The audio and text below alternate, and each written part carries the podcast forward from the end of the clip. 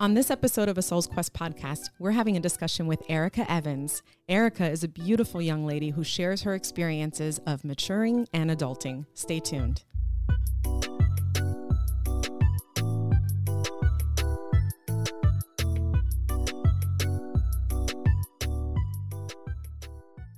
Let's take it from the top.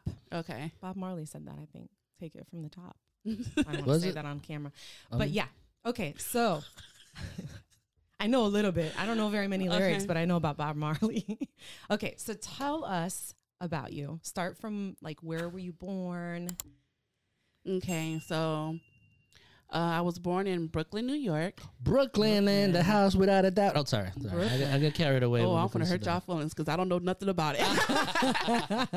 um, I was born in Brooklyn, New York. Um, and I guess the story behind that is um, my father was running from the cops Oh. and my mom fled with him. Mm. Oh, Okay. And then I was a preemie, so I wasn't even supposed to be born up there.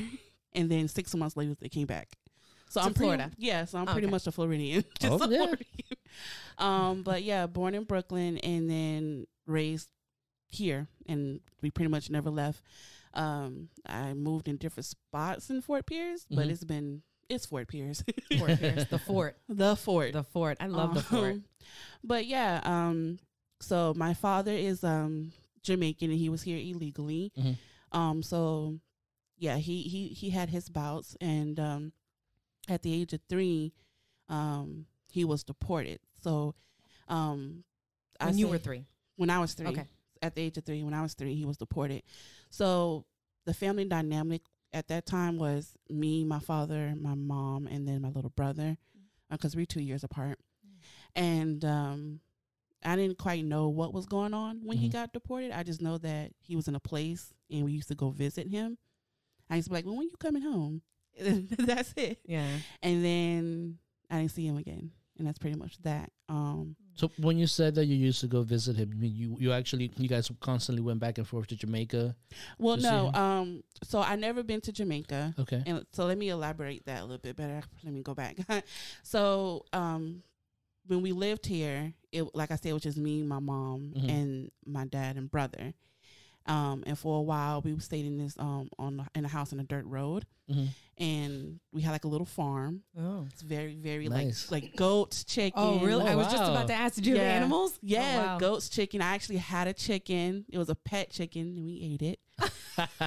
yeah. Um, Omar has a similar story. I do have a similar story. Yeah. I do hilarious. have a I similar didn't know until they told me, but yeah. and um, at this time, you know, um, my dad he he was a hard worker, but he did his his his doings, um, kind of like sold drugs on the side. Mhm. And um, for what I understand, he never was arrested for that. He was arrested for like other stuff, Mhm. and then it added up. So then they put him in a facility um, down south, and I think it Mm. was either Palm Beach or Miami. I couldn't quite remember. So back and forth, we would drive like on the weekends to go visit him Oh, okay. um, during that time. And then I remember like going to the facility and um, pretty much like just seeing him in like in a colorful suit. And then we eat snacks, we Mm. talk. Mhm. And then I was like, "Oh, are you coming home?" Because I was a daddy's girl at that time. I was spoiled. yeah. And he was like, "Yeah, but you know." And then because they wasn't really telling us anything at the time. yeah. And then he was gone, Just like that. just like that. Hmm. And then later on, you know, it was revealed, "Oh, your got your dad got deported." And I was like, "What?" Right. Um, So at that at that at that stage, I mean, there, there's always an affinity between the uh, the father and their daughters, mothers and their sons, mhm. and at that at that early age, having that separation from your father, you know, um, how, how what are the emotions that went through you? Uh, What what sense out of that situation were you able to to uh, make sense of?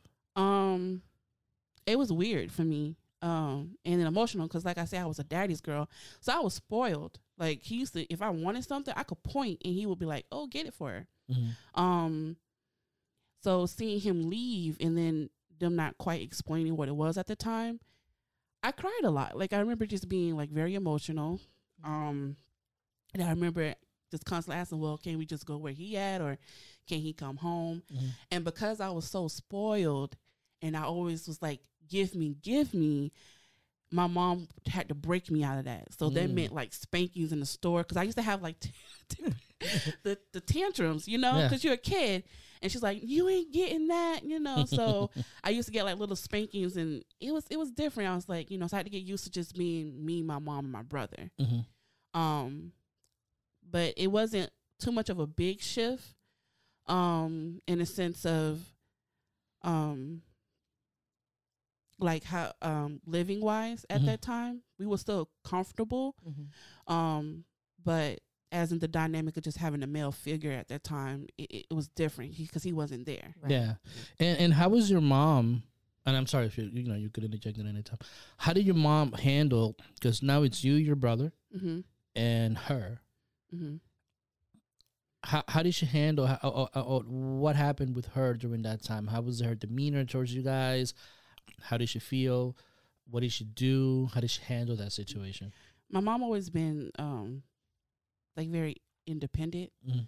um that time i don't know if like finance wise is how she handled it um because my also had my mom also had her battles at that time my mom is a former addict and i'm a, we're okay to share that Okay. um she didn't like use in front of us or anything like that but i think that's how she coped with everything Mm. um so at that time i just remember you know i still went to like daycare Were you aware that she was um, an addict at that time? Like, w- was that something that you were just like, I know something's up? I know something was up, but I didn't know what it was. If that makes sense, because she's going through her battle, and you hear the family arguing with her, but you don't know what they're arguing about. Mhm. Yeah. Um, because I'm a kid, I just know like adults are fighting. You know, in my in my eyes, um, and my at that time, I was still a happy kid. You know, me and my brother, we played. Yeah. You Mhm. know, Yeah. we, all we did was play all day and sleep. Yeah. Play, eat, and sleep. so I, I didn't we didn't know like what was the argument the arguments entailed we just know that they had their little battles Mhm. um and then when we left the i know we did she did end up leaving that house and we moved back with my grandmother Mm. so um so i guess that's how the finances must have took place Mhm. but i mean at the time i didn't know what was going on um all, I- all i know is now we're in the house with my grandmother and we're all in this one room and we're sharing a bed and You and your brother and your grandmother, it was me, my mom, my brother and you, the three of you in one in one room. Yeah, Okay. and then my sister stayed there, my older sister, Mhm. and then my grandmother. So it was just Mm. all of us in one house at that time. Right. So, when do you? And how old are you during this time? You know, you know, you talked about your dad was around. Th- you were around three when this happened. Yeah, so And this, now, what this about is now? all around about the same time, three or four. Three or 4 hmm And as a three or four year old, like what you, you are just taking all this in? Is there, or you lashing out? Were you acting up? Or The only thing I was acting up about is being that I couldn't be spoiled again. That was my Mm. only thing, okay, and that's the only dynamic I took. Um, You weren't getting everything you wanted. I wasn't getting everything I wanted, and it wasn't fair. And then it wasn't fair. it wasn't fair. and then I realized I had to share now. Because Mm. before, like my dad will give me anything I want. If it's like candy or something, all of a sudden they'll buy one, and you and your brother share. And I'm like, why? I want to share with him. yeah, So that's you know, it was it was kind of like that. Um, and then when we all was in the house together at my grandmother's house, I just remember like I missed having my own room, to play with your dolls and stuff. You Yeah. know, you don't have all that anymore. yeah. So yeah, it was it was weird. It was Now, may I ask you how? What was your? How did your brother um process every? Because he was much two years younger. He was a than you, right? baby. Yeah. He was pretty much So a baby. he didn't know. So for him, this is like normal. Then this new living arrangement. It's just like he was Yeah, because he was so He- young. He was he was so because he was young, he didn't really have a, a big connection with my dad. Okay. Um, and my dad had like a really heavy accent. mhm. So when he got deported and we used to do phone calls, my brother wouldn't talk to him Mm. Oh, okay. because he couldn't really understand him or break it or break down what he was saying. Gotcha. Versus me, I'm telling him about my day yeah. and all this stuff, and I'm like, "Oh, when you coming home?" And my brother's like, "Yeah, yeah." That's just he, that's, that was his, you know. Yeah. Mhm. And he was like, "Well, how you doing in school?" Good. Yeah. It was very short for him. He he, you know. Um, and then as time grew on, um, my my thought about how my dad being deported and our relationship changed But at that time, I was so connected to him and wanted him to be back. Yeah. It was mostly me. Yeah. Yeah, but brother, he was just he was just there. He was just there. He was just there So it was too young to to, to, To- kind to kinda- comprehend it. Yeah. to comprehend what was going on. Yeah. So as you progress now, now you're living with your grandmother. You you went from you know being having space, being spoiled, and now you're with your with your in your grand with your grandmother, Mhm. your older sister, smaller room, less Mhm. space. How did all that feel? Crowded, very very crowded. Um, but fun at the same time. Mhm. Um, because you know your grandma cook, so we ate good. Yeah, yeah. um I, my older sister was there and i followed her everywhere i was Mm. like basically like her kid almost i i bothered her all the time was always in her stuff always in my grandmother's stuff like her makeup i stayed in trouble for playing with makeup like it you know it was fun and then there were times where it did get difficult um because like i said i didn't know what they were arguing with my mother about Mhm. but i knew it was something so it was about her getting clean you know. Um, and then they put her in a facility. Um, and I remember we used to visit her. And my mom was a spitfire. She, she cussed like a sailor. So I remember just the arguments. Um, and then at the time, um, my, me and my mom and my brother used to take like these night trips. I didn't know what these night trips were, Mm. but I just thought it was cool. Like if, cause I was a night a night owl Mhm. always have been never broke that habit um even as even as a kid so she would like pick us up or well we'll get up and then we'll go drive around town She'd get us a little nine, 25 cent juice jugs y'all remember those Yeah, quarter juices. yeah and then the quarter chip bags Yep. it was sit in the back of the car and Sorry, sorry. It was quarter waters, is what they used yes, to call them. Yeah. Yes, Yeah. yes. They still have them, I think, at cookouts. But um, we used to take these trips, me and my brother and my mom, or just me and my mom. And I didn't know she was going to buy what she wanted. Mm. Oh. She never used in front of us, but she was. Those night trips was her going to get her her, Her- supply. Yeah. but Her fix, so yeah. Yeah. but for for me, it was just a midnight ride. Like I was like, you know, we Well, get it's our, almost like a, a um like uh, you're bonding. yeah, And you get your little juice and your chips and your Yeah. mom and you're hanging out with your mom. yeah. And it's for so you don't know any different because she didn't do it in front of you. Yeah. It was just it was just But that's when you go out to get those things. yeah, and it was yeah. So we used to you know take these trips, but in the process of taking these trips, I developed like a, a fear too, Mm-hmm. a phobia, because he's always run out of gas. I read that and I was like, always oh, run out of gas really? on the darkest roads too. Yeah. just the dirt roads and stuff. Yeah. And I was sitting here like, you know, we used to have to get out and help her push the car. we were so scared. We were little then. I think I was about like maybe four or five at this time Uh-huh. because my brother's not old enough to walk and help. You know. Yeah. Yeah. So she'll probably have him like at the wheel, and me and my mom's pushing. And I'm like, oh man. so now if I get in a car, it's always have to have gas. it has to have. Yeah, you want to make has sure. to have gas. And if I'm with somebody and it's on E, listen, we stopping somewhere. hmm Yeah. So you you said that you started noticing that that they were arguing. Your grandma, your your sister, and your mom. Mhm. Were when did you discover that there was an actual issue when it came to substance abuse with your mom? Mm. um, God bless the dead, my god grandma. She kind of revealed it. Oh, okay. and how old how old were you when did this when this came to light? I was still in elementary school. Mm. I was still in elementary school. Um, and my god grandma kind of like revealed that you know your mom does things to support this habit, and they basically revealed that you know, she was an, an addict. Mhm. Um, and I was like, so tell me more. What's that? And then she kind of, you know, one thing about my family, most of my family is um, they're kind of an open book. hmm So I never had to go nowhere to ask questions Okay. um even my mom um but i don't think at that time she was ready to reveal what she was doing hmm um and then when i found out from my god grandma i went back and just asked my mom so is this what this is and she told me but then i know she got like an argument with her like you should never told her that but um at that point now it was open so we just knew You just knew. Now, did she? What was the catalyst for her to start using drugs? Was it a separation with your with your father? Like, was the at that age was there something revealed as to what led her to that? No, so she was already doing it even with my father. Oh, okay. Um, this is something that happened like prior into her past. Um, my mom, you know, she, the way she explained it to me, um, it was just something that she got into. Mm-hmm. Um, not necessarily meaning to, but she she did. Um, but I guess at that time to cope with things, Mm-hmm. you know, she probably was more into it than what she was. I didn't know how bad she was in it because I'm a kid. yeah. My Mm. mom course. is a happy person, Yeah. and she never, you know, did anything like I said in front of us to reveal that she's doing this stuff. I just know that, like I said, those those trips at night was like a fun time for Yeah. us. I Mhm. didn't know what she was going to get. Yeah. Like, so for for me, like I didn't we I didn't I didn't process what it was until later on.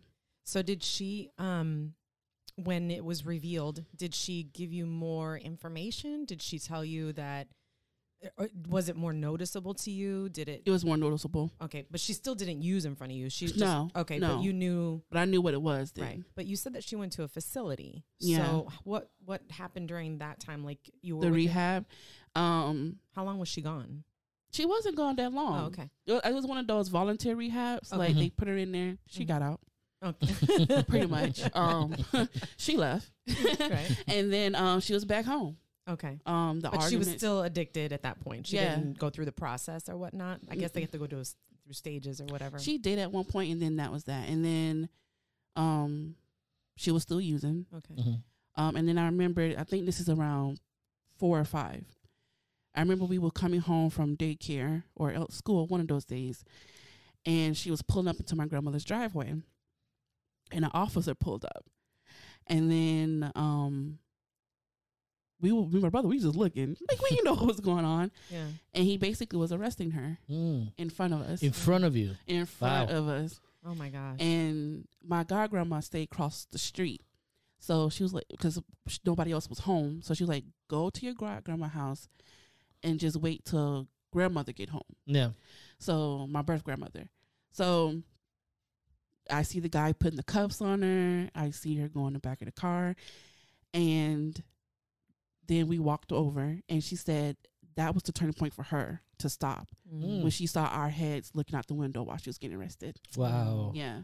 So So now you're seeing your dad go. hmm You see your mom come and go out of rehab. Now you Mhm. see her getting arrested. As a four, five, six year old, hmm what's going through your head? I feel like my parents just disappearing. That's pretty much what it was. So how did it make you feel? It was weird. now, it was when, weird. when she was arrested, she was she gone for a while, or was it just uh, I think it was maybe like a year or six months, something like that. I Mhm. can't remember the time frame. okay? I just remember at that point, my aunt and my uncle stepped in, and my grandmother Mm. and my sister when she was around. Um, so they was taking us to school. They was taking us to doctor's appointments. You know, and it, you know, it was just weird. Yeah. it was everything just became like a weird thing like you know and then i remember like getting awards and stuff and my grandmother being at the award ceremony Yeah. but not my mom Yeah. and then that was that but So, then, but, but what about? That's what I'm interested in here in in in, in getting from you. Like at that age, you're excuse me. at that age, you're you're you're dealing with all these things. Mhm. Obviously, you're performing well in school. yeah You see your grandma hmm coming to your functions, but now your mom and your dad. How does that make you feel as a as a young person? you get jealous of the other kids you get kind of jealous because you see other kids parents there and you want your mom and dad there Mm. um i was already jealous because my dad was long gone at that time Mhm. so i didn't get to have like i can i didn't get to run and say oh dad look at this Yeah. um it was my mom at first and then when she left you know i started doing real good in school like i started getting like you know awards for good um participation all sort of stuff so my grandma would dress me up real nice and we would do all this stuff but i remember like i kind of want my mom here Yeah. so you, you see the other kids get see their parents and you're kind of jealous. Um, but you're a little kid, so you, you know you fight through it. Um, but she wasn't gone long, so that I think that was the good- the good thing about it. hmm It was kind of like a blur, and then she was back. Yeah. And when she was back, she was like kind of chunky and she was happy. hmm So and then she she was there. She was at the award ceremonies and that kind of thing. So, but when it happened, I just remember feeling jealous of other kids. Yeah.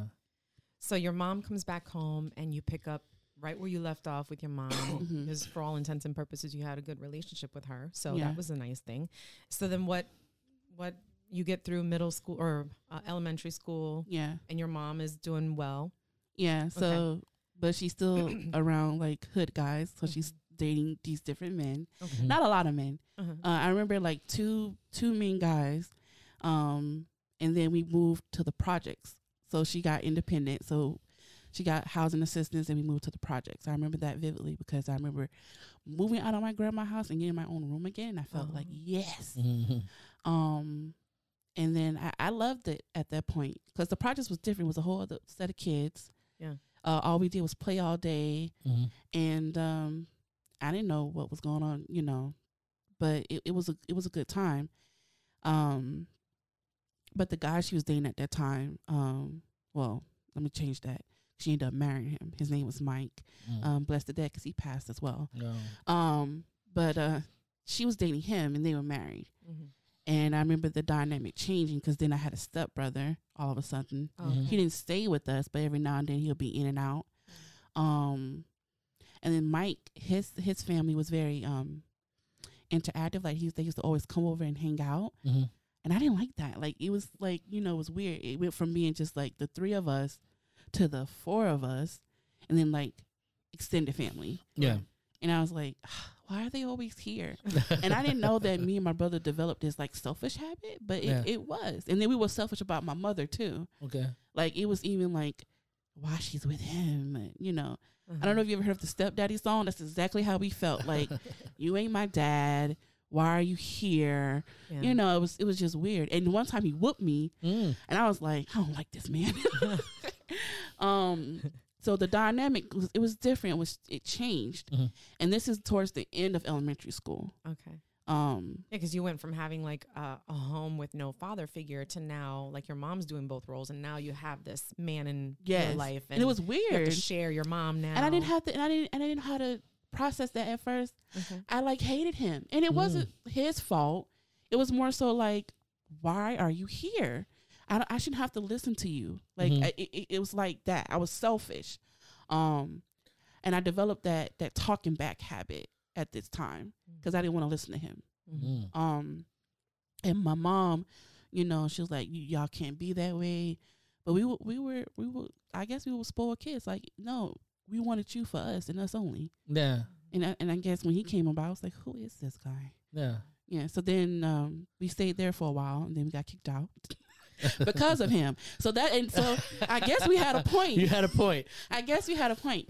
Um, and I remember that vividly. What do you mean you got kicked out Yeah, of what do you public housing? Yeah, Okay. because of him. Mm. It was. It Like, was. well, take us through that story. Take I, I'm, so this is when it's gonna get hood ghetto movie type Ghetto thing. movie. I, I kid you not.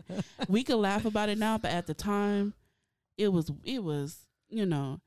Um, so my mom picked us up from school and him um, from his parents' house.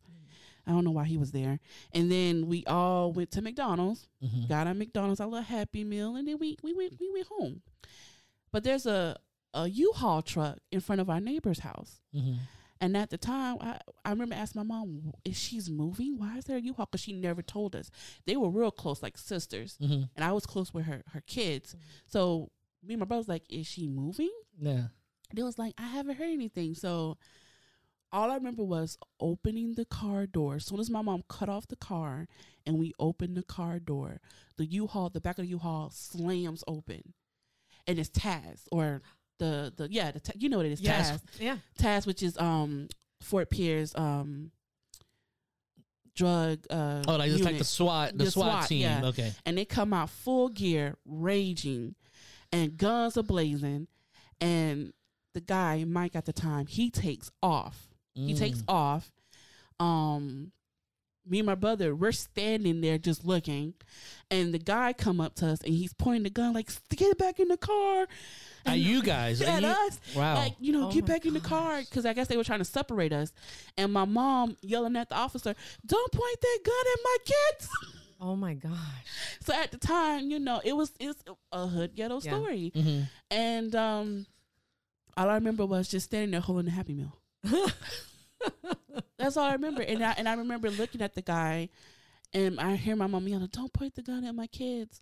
And the next thing you know, she's like, "Just go to the next door neighbor house," Mm. and we ate there, and we was there for like a couple hours, and then we went back in our house. It was tossed everywhere Oh. Mm. everywhere. Couches was like um curtain curtains pulled, couches was flipped, bed was flipped. We had to clean up. And good thing it was like a Friday evening because we spent like that weekend just re-cleaning the house, Organizing and putting everything back together. putting together. everything back together. 'cause they was looking for you know whatever he had, Mm-hmm. Mhm. and at that time, I just thought it was like rocks, but it was drugs. Mhm. Okay.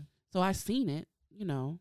But I'm a kid, so I don't process it. I just remember them having it on the table and they say, you know, don't touch that. Mm-hmm. Yeah. and that's the type of stuff they was looking for. Mm. They didn't find anything, Right. But I remember a couple months later, she was like, "We got to move again." Mm. So yeah, And you, so you watching this as a young person. You see this happening. You see your mom involved with this guy, which you didn't like, and you Mhm. intuitively you felt that there Mhm. was something that wasn't right. When all this stuff happened, how do you, what do you think? What do you what? I mean, this is a lot to process. As I'm standing over here Mhm. listening to that, you're a young person. You get a, a, a, a not a young person. You're a kid, baby. In essence, elementary school with a gun being pointed at you. I thought it was normal. You thought it was no. All you thought all this was just normal. I thought every family went through this type of stuff. Really? To be That's honest. interesting. I didn't, you know, because um, my mama didn't shelter us from like TV and stuff. Mhm. So I used to watch like all these programs. So I thought it was normal. I Mhm. thought what we were going through was normal. Mhm. It wasn't until I shared my story later on in life I realized, dang, we were kind of ghetto. Mm. like like we really went through some things and Mhm. I didn't know it was trauma until later on in life. Mhm. So- I didn't I didn't I, I didn't you know identify as that at a kid. Yeah. For me it was just okay, this happening, so now we gotta move again, or this happening and now we gotta move again. Seeing the the drugs on table, um I thought it was just eh, like I said, I thought it was rocks. Mhm. I didn't know. I just know we couldn't touch it. It was adult stuff. Mhm. Yeah. And then as I got older and you start learning, you know how you have those educational classes, Mhm. um, like the sex talk and the um Is that an elementary school or it starts in school. elementary does it school. really? Oh, Your parent Yeah. has to sign a form because we went every year. My mama wanted us to go. okay. Mm. We went every year, Okay. and um, then you start learning about, um, you know, the DARE program, Yeah. Yeah. Oh, I do know. Yeah. the, the DARE Drugs. program, Mhm. and then you realize, uh, okay, so this is wrong. Okay. I never said nothing to the teachers or anything. Yeah. But what what my mama knew was involved in was wrong, or what the guy she was with was involved in Right. is wrong. So when you realize that, wait a minute, what I'm seeing, and then what's happening, and again, you're young, and you're you're a kid, and you're seeing this, you're you're you're already having like a moral conflict, Mm-hmm. right? How do you deal with that conflict? I mean, as a as a, I'm, I'm assuming you're seven, eight years old right now. Mm-hmm. How do you deal with that conflict? You're seeing this at your house. You go into school and they're telling you, no, that's not good. It's not healthy. It's So you go back and ask your mom. okay. and, and how did that go? She was just basically like, um, "Don't tell what going on in our house." Mhm. That's pretty much what how she, you know, she was like, "Yeah, it is wrong, and I want you guys to do it, but don't tell what goes on in our house." Mm-hmm. And that pretty much was it. What it was, um, and at that time, I, you just do what your mama say. Mm-hmm. You don't you don't you don't tell. Right. So I didn't. And I, you know, I, I went to the same classes like every other kid, learned about how bad it is, and I went home and I told her what I learned. Yeah. But she was like, oh, okay, good. Did that shift though in perspective make you feel like did it make you feel like I don't want to be in this house in in this environment or did it make you like, well, you know what? What happens in my house is what happens here. I love my mom. I, I just feel like we shouldn't get in trouble. I felt like, oh, we can get in trouble. Mhm. That's what I Okay. kept saying. so you to just her. kept I was like, well, you know, the things that so and so do, we can get in trouble for that. Mm-hmm. okay. And she's like, you only get in trouble if you tell. Okay, so you had a, an awareness that this is not. this Yeah, isn't good, that's what the DARE program and stuff used to Tells introduce. Kind of helped me understand, like, you don't do certain things. Yeah. Gotcha. And the guy she was with did do certain things. right. and you just don't tell. So How, how did she justify that relationship, even though you guys were kind of like put in the middle of it all, but she was still willing to marry Mike? hmm How did she justify? Did she justify that to you, or, or or what did she say when it came to that? When you saw that, it's like, well, I'm learning this in school, and you know, mom, that is not proper or good, Mm-hmm. but you're still with him. it's she justifies how is how he made a living. Okay. how he made a living. And then um she was with him up to my middle school years. hmm So and again at this time, you know, my mama didn't sugarcoat anything either. She was very open with everything. She revealed your daddy used to sell stuff too. Mm. So and then I realized, well, dang, everybody used to do this. Yeah. But I thought again, you know, for me at a kid time, I thought a lot of kids' family lives was like the same. Yeah. So a lot of kids, other families were probably doing the same. And thing. you, and you saw that same thing in your neighborhood, in your area. Um, not necessarily in other people's homes. Um, I just thought it was normal. Mm-hmm. Um, and I just know we couldn't talk about it. Okay. Like if people ask you questions, don't talk about it. Um, don't tell what we we do in our house because it's not everybody's business. yeah. And I think that's a concept a lot of families, especially African American families, you don't really talk about what goes on in your house. Mm-hmm. It's it's that's something that's always taught. So we didn't Mm-hmm. um until like middle school and I Mhm. met someone whose father also got deported Mm-hmm. Okay. and I was able to start talking about it. And then and that's my best friend. She's still my best friend. Um So ta take us through that part, because now you now you're getting old. You're getting older. You're in middle school now, right? Yeah, you're I'm in middle school. So how take us through that? So in, in middle school, um, I met I met my best friend, and um, we connected on. Oh, both our dad is Jamaican, but I don't. But she she's like Jamaican, Mm-hmm. and she lived there, Mm-hmm. and I kind of was jealous. I really was, cause you know, um, she knew some of the, like the Jamaican slang, you know, so and I didn't. Right. Um, and then she was like, I was like, yeah, but my dad got deported. And she was like, so did mine. I was like, really? And then I said, well, why? And then his was, it's not, I think it wasn't, it wasn't drugs, it was something else. Mm-hmm. But, um, I was like, oh, but the difference between her and my dad is her dad was still talking to her Mm. Oh, okay. and connecting. Um, as the years went by, my relationship with my dad faded. Oh, really? It okay. faded. It wasn't. We wasn't as talkative with him Mhm. he didn't um made a point to call like he used to um and back then you had calling cards Mhm. so it was always us buying the calling cards and then at some point you know i think my mom got bitter about it and she kind of had a, a point about it like I, f- I felt her reason why should we always have to reach out that was her reason Mhm. so we kind of just like you know we faded Mm-hmm. Yeah. um So, by this stage, now you're again you're getting out into your tweens, beginning teenage years. So Mhm. you're beginning to be a little bit more questioning, more, a little bit more rebellious, and now you don't have a connection with your dad. mhm. How does that make you feel? Um, I was just, I think, like I said, I was more jealous of my friend because her dad and her used to talk, Oh. and I wanted that same connection. Mhm. But I was also developing like this anger about it. Mm. It wasn't before; it was more of like a missing phase Mhm. to the point it was an anger phase. Like it was like it's not fair. And then I said, and I was like, well, if he can do this, how come my dad doesn't do that? Mm-hmm. Um, he doesn't call me. He don't even call me on my birthday. Mm. Does he know my birthday? Mm. It was, it was, it was, it was kind of like that. yeah. And I remember just telling my mom, I was, she was like, and at this time, she was just like, it's okay to feel how you feel. He's still your dad. She never bashed him. Mm. She's like, he's still your dad. And when he was here, he took very good care of you guys. Um, but it's okay to feel that way. Mhm. It's, it is okay. And I would tell her the differences of how what my friend dad used to do versus what my dad used to do. And she said, it's okay. He still loves you. Um, it's just maybe right now in his life, this he probably can't afford a calling card or, you know, and that's how I took it. Yeah. But I was angry about it. Um, Yeah. And I think at that time, I just started developing a lot of anger. So did, did that did that anger manifest in any aspect at that during that stage? Do you did it manifest in any negative way in school and in, in a home? School Anywhere? wise, school wise, um, my sister was over my school life because she was older. Me and my Mhm. sister are 15 years apart. Mm. So my sister took over our school life, Mhm. and she put us in like honor honor classes and all that other stuff. Well, me because Mhm. my brother was he was in elementary still, Mm. but with me, so my mom let her take charge of that. Oh. Okay. So I didn't get a chance to mess up Mm. when it came to school. Mhm. Mhm. Um, but at home, I start developing a talking back habit. Mhm. I, you know, I started developing this. Um, I want to say my opinion, and I got in trouble for it Mhm.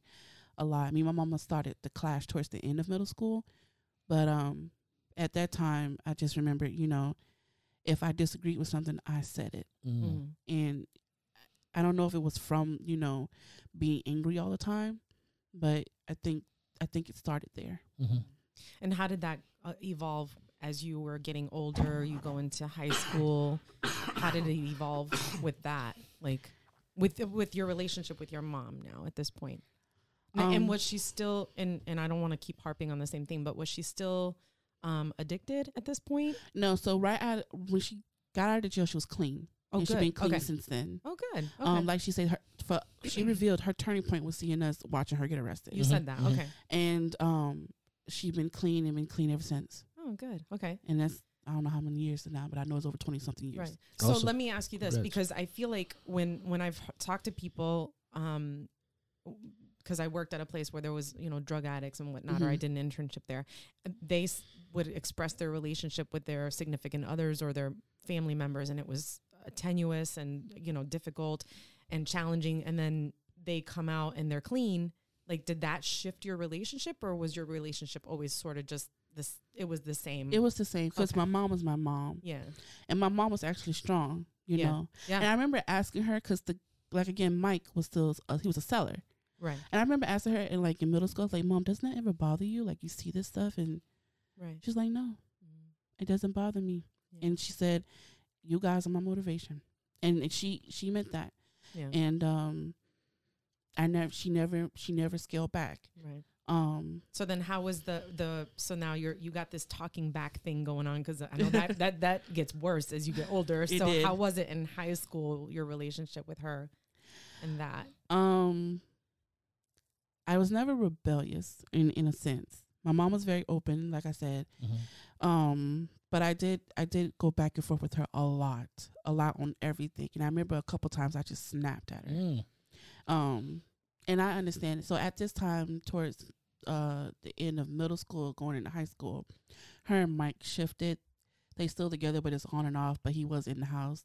We left the other house we went to, and we're back at my grandmother's house. Okay. Um, Without him. without In him. it. Okay. Mm-hmm. Um, and now we're back, me and my brother in one room with my mom. Hmm. And uh, so it changed again. So now I'm, it's just like, okay, I'm back to sharing. It's not my own space. And um, I remember just being in high school and I, and I remember like doing all this stuff. And she was just, you know, sometimes we, we would get in arguments over like the simplest things. Mm. Um, but the time that I snapped, I remember, um, and I get it. My mom at the time, she, she's you know single parent, and she used to work all these jobs. She worked in kitchens. She worked at Mhm. the hospital, Mhm. and my mom is a tiny thing, but she used to be exhausted. And between my brother doing his sports, and me doing, um, I was in the Honor Society. Um, I was in like a group called the Precious Pearls, sponsored by AKA. I heard of. Precious Pearls. Yeah, Yeah, I was to in work with them actually. Yeah. I was in the American Legion through my grandmother, because my granddad was in the service, and great great. And then, uh, so I was doing a lot, and then I then I started the band. Tenth grade, I was a flag girl, Oh, Mm. wow. so I was busy. Yeah. I was busy. And then my brother was busy because he's in sports. Yeah. They got games. They travel. Yeah. Mhm. My mom was exhausted. Yeah. Um, so some, and then she had she, at her job, she had someone she didn't get along with. So she kind of brought home negative energy sometimes, Mhm. But her frustration kind of bleeded over. Mm. So I remember me and her arguing a lot because she used to be like, "I'm tired of picking you guys up. Y'all could ask the other families to bring you home, that kind of thing." Mhm. And I remember it used to boil. Yeah. So between me and her battling, I remember going off about why are you getting mad for picking me up from the honor society? Right. Yeah. Yeah. That that's the kind of thing. I said I have people I know getting arrested, and they're family picking them up from jail, Yeah. and you're already picking me up from the honor society. yeah. And it, she was just like, you kind of got a point, but I'm just tired. Mhm. I'm tired of you kids at this point. That's funny that she said that though. Yeah. I see what you're saying, but still. Yeah. Yeah. And that's why I said, I said, you know, and I remember like in the middle of high school, I remember just going off with her and I was just telling her, I was just like, Mom, it's not fair. Like you're yelling at me for like the simplest things.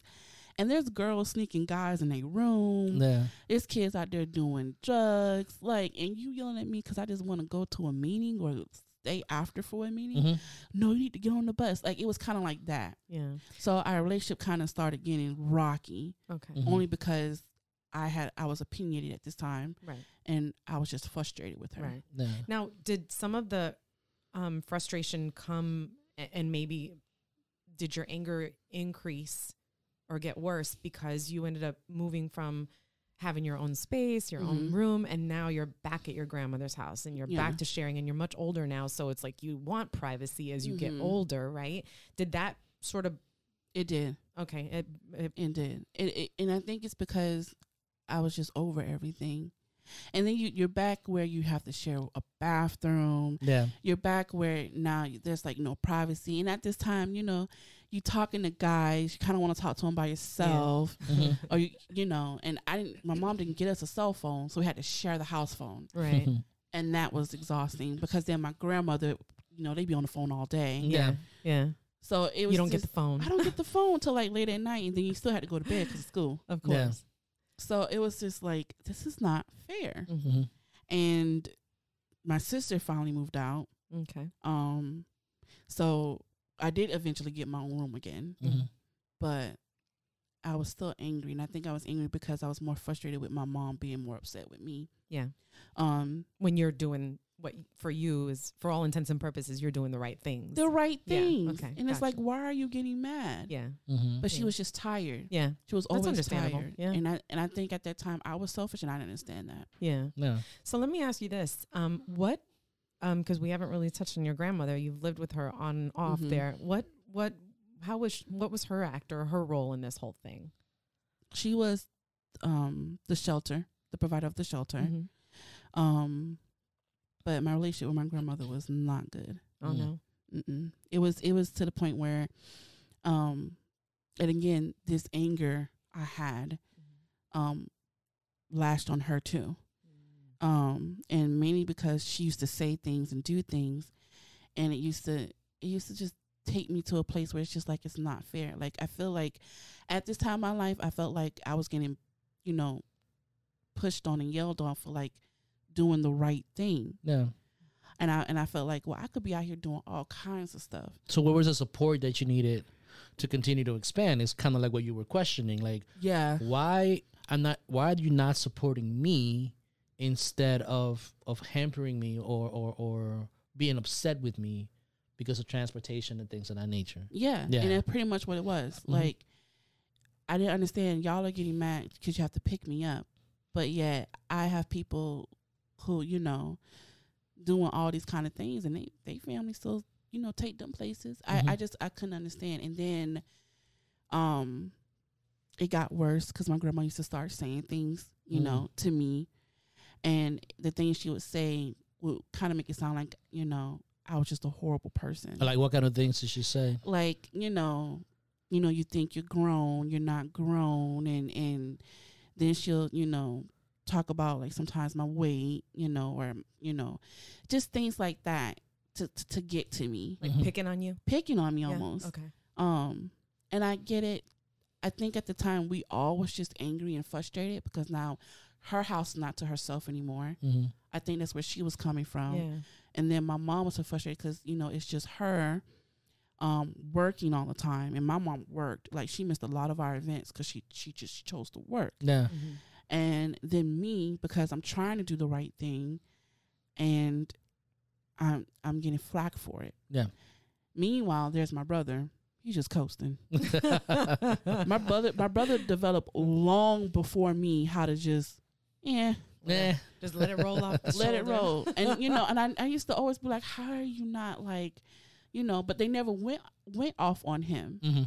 And part of that is because the dynamic of the men in our family are kind of like, you know, put on a pedestal Mm. because we don't have many men. Yeah. Yeah. Mm. So I was like, and that's the only reason why you get the coast because you don't they don't come at you. They were coming at me. hmm Um, Why did you think that it was?